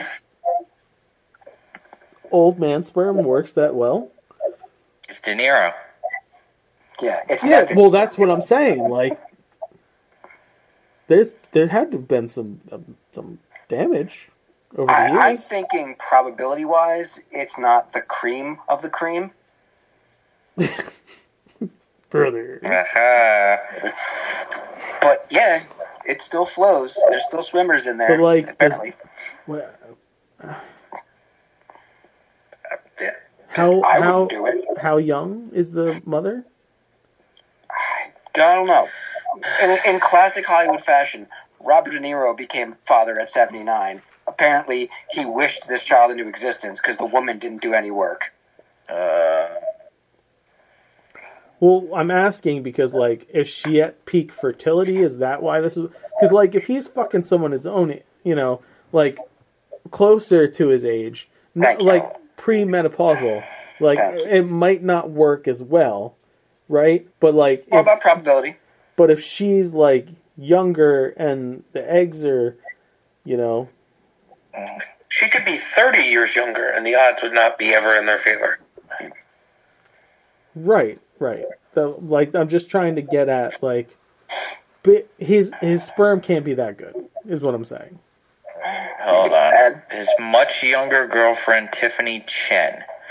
Alright, so she is 64. What? She is 64? No. No, I think his ex-wife is 64. It's, it's Robert De Niro's girlfriend, 64. Uh, 64 year old's pregnant. That I don't think it's the same Tiffany Chen. I mean, it's not impossible. I think you can extend via hormones and stuff if you feel the need to abuse your body like that, but I don't think it's a good. Wait, no, because there's only a set amount of eggs in the body. Yeah. I don't know enough to talk about this. I really don't. 26. She was 26 in 2011. Okay, so Carry the two. I got a head doing math right now. She's 38 38. Yeah, she's. in a row. In a row. It's still considered a geriatric pregnancy. For a 38 year old? Yeah, I think anything past 35. That seems a bit extreme. Okay, geriatric pregnancy. Wow. We define advanced maternal age, formerly geriatric pregnancy, to those that are 35 years or older at their estimated delivery date. Thank you. Historically, pregnancies at this age or older are considered at a high risk. So, yeah, Sam. Bobby D, number seven. Wow. Take that as you will. He's like the white Nick Cannon. Yeah,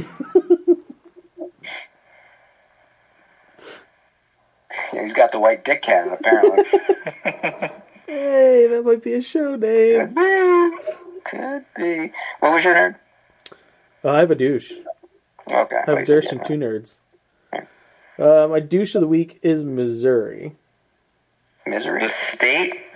The, I will tell you the story, and like you're just gonna you'll understand. Two 10 year old children were found working at a Louisville McDonald's restaurant. Yeah, this one. This Sometimes heard until 2 a.m., the U.S. Department of Labor said last Tuesday. The revelation was part of an investigation into the child labor law violations in the Southeast. The agency also found three franchises that own more than 60 McDonald's locations in Kentucky, Indiana, Maryland, and Ohio, employed 305 children to work more than the legally permitted hours and perform tasks prohibited by law for young workers, the Labor Department said in a statement. The franchisees, Bauer Food, Archways Richwood, and Bell Restaurant Group, did not immediately respond to a request for comment. CNN has, CNN has also reached out to McDonald's for comment. Investigators from the department's Wage and Hour Division found two 10 year old workers at a Louisville McDonald's restaurant among many violations of federal labor laws committed by three Kentucky McDonald's franchise operators. The release said investigators also determined two 10 year old children were employed but not paid, sometimes worked as late as 2 a.m. The three franchisees face a combined $212,754 uh, civil money penalties for the child labor violations, the release said. Too often, employers fail to follow the child labor laws that protect young workers, said Karen Garnett uh, Civils, the agency's wage and hour division district director, in a statement. Under no circumstances should there ever be a 10 year old child working in a fast food kitchen around hot grills, ovens, and deep fryers. Uh, I want to go on record by saying I don't think there should be a 10 year old working. Uh, with you there. Where this economy is going, What? where this economy is going, 10 years old is going to be the next the new 18 or 16. I wonder. I wonder if it started as like a young parent who worked at McDonald's having to bring their kid there because they didn't have childcare, and they were just like, "Oh yeah, the kid can help out." And then all of a sudden they realized the kid was working harder than their parent, so they shit canned the parent and just gave the kid all the parents' hours. But but it's I multiple remember, multiple like being 16 and you had to get working papers at 16 in this state in New Jersey. Yeah, So th- misery does not I have. uh, I have a 13 year old, right? And Misery apparently enjoys companies. and I can remember back three years when he was 10, and uh, I don't know any 10 year old who would be able to perform tasks um, I would trust James to make the fries. consistently enough to be like considered a worker. I would trust James to make the fries. Uh, to grab the trays and wash them off. That one. Even that's questionable. Because were you here? uh, You weren't here last weekend uh, when I was like, "Hey, you know, we were running, rushing around. I said, clean up your your breakfast." He had a bowl of cereal, and like an hour goes by. I come back to the kitchen, and the bowl of cereal is still sitting in the sink. And so I yelled for him. I was like, "Didn't I tell you to clean up?" He goes, "Yeah." Doesn't that imply putting the fucking bowl in the dishwasher? You didn't even have to wash it. You just had to put it in the dishwasher. Oh, well, you just said clean up. Yeah, dude. I know. That's part of cleaning up. Bare minimum. Ah, I remember being a kid. Yeah. But I'm just saying, that's that's why this none of that works for me. So yeah, fuck Missouri. Yeah, fuck Missouri. They're going to close. Uh, my nerds of the week are two Twitter posts, but I have to find them, so give me a second. In the meantime, if you want to sponsor Nerdities, God damn it, Joe. Nerdities at gmail.com. There's Uh, no dead air when Joe's on the show. Tony Khan uh, for two things. One, the pre-sales for the AEW All In London at Wembley Stadium. Uh, pre-sale alone, last number was uh, fifty thousand tickets sold. And then when it went on sale to the general public in the first day, another ten thousand tickets were sold. No one thought that they were going to be able to even put like thirty thousand people in the arena or the stadium, I should say. Uh, and this is all without any match being announced for this fucking show. That's fucking impressive. Good for Tony Khan. The second one is uh, it's more of a little chuckle that it gave me, but uh, Tony had tweeted out that on Ring of Honor last week there was going to be the Commander versus uh, Angelico match, and Michelle Branch Davidians on Twitter said this was booked specifically for me, and Tony Khan responded with, "Cause you're everywhere to me." Now it might take a second. Kyle got it. Yep, I got it. Yep. I got it. Uh, Michelle Branch was the singer. Okay. Yes. Yeah. Never would have gotten that. No. It got me though. So he gets the he gets the bravo on that. And the other one I have is for Tony Gilroy. I hope I didn't lose this. Well, that's a show. Looks like you lost it. It does kind of look like I lost it. Uh, he had come out to say that there wouldn't be a Snyder cut of whatever fucking movie it was. Rogue One. Yes, that's it. Rogue One, because the movie that they put out was near perfect.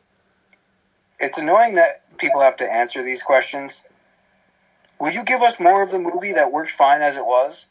Yeah, see, this is uh, way back when when I was saying that it was a bad idea to release the fucking Snyder cut because it was going to set up precedents for all these fucking nerds out there to be like, "Oh, can we have more of this movie?" No, Yeah, but Rogue One was a good movie. Yeah. I mean you're not wrong. And it doesn't make any sense in this instance. No, Justice League was another director taking over. At least they wanted to see the one guy's version. Okay, cool. ninety percent of it was used anyway, but whatever. But you got you got the fucking movie that the director and the writer wanted to make. Yeah, it's the same thing with that fucking Ayer cut of Suicide Squad. That shit's never happened. Get over yourself. Did you see the images of Jared Leto? The images are going to make his acting better. Sure, they will. Yeah, they'll figure out a way to make that character make sense.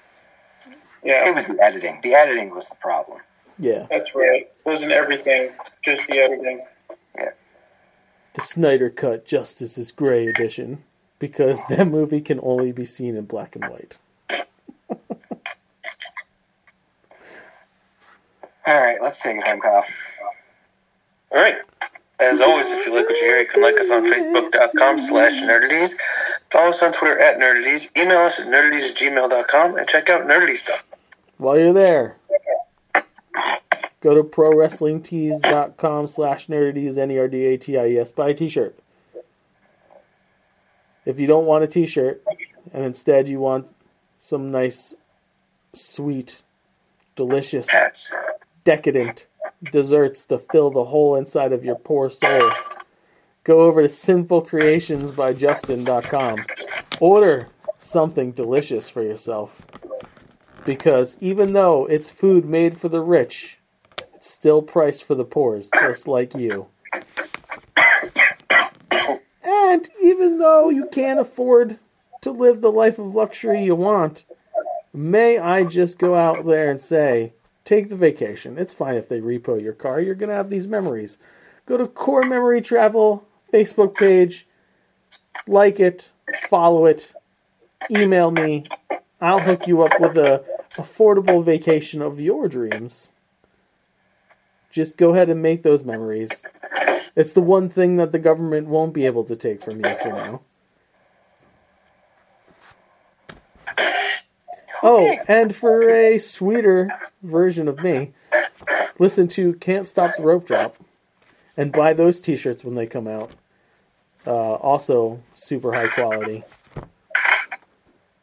All done by Mike because he is the master. The opinions of the Nerdy's crew are idiotic point that I don't want to far more insulting next week before more Wait, you're not going to shill anymore? Oh, uh, go to YouTube, like us. Four and, times uh, enough. Subscribe. Well, this is YouTube it's now, YouTube and uh, hit the bell to get notified when uh, we drop new content. Yeah, all that. Yeah. And then a fuck bye. Then a fuck bye. Fuck bye. Fuck bye. And why should I care? Mm, drop.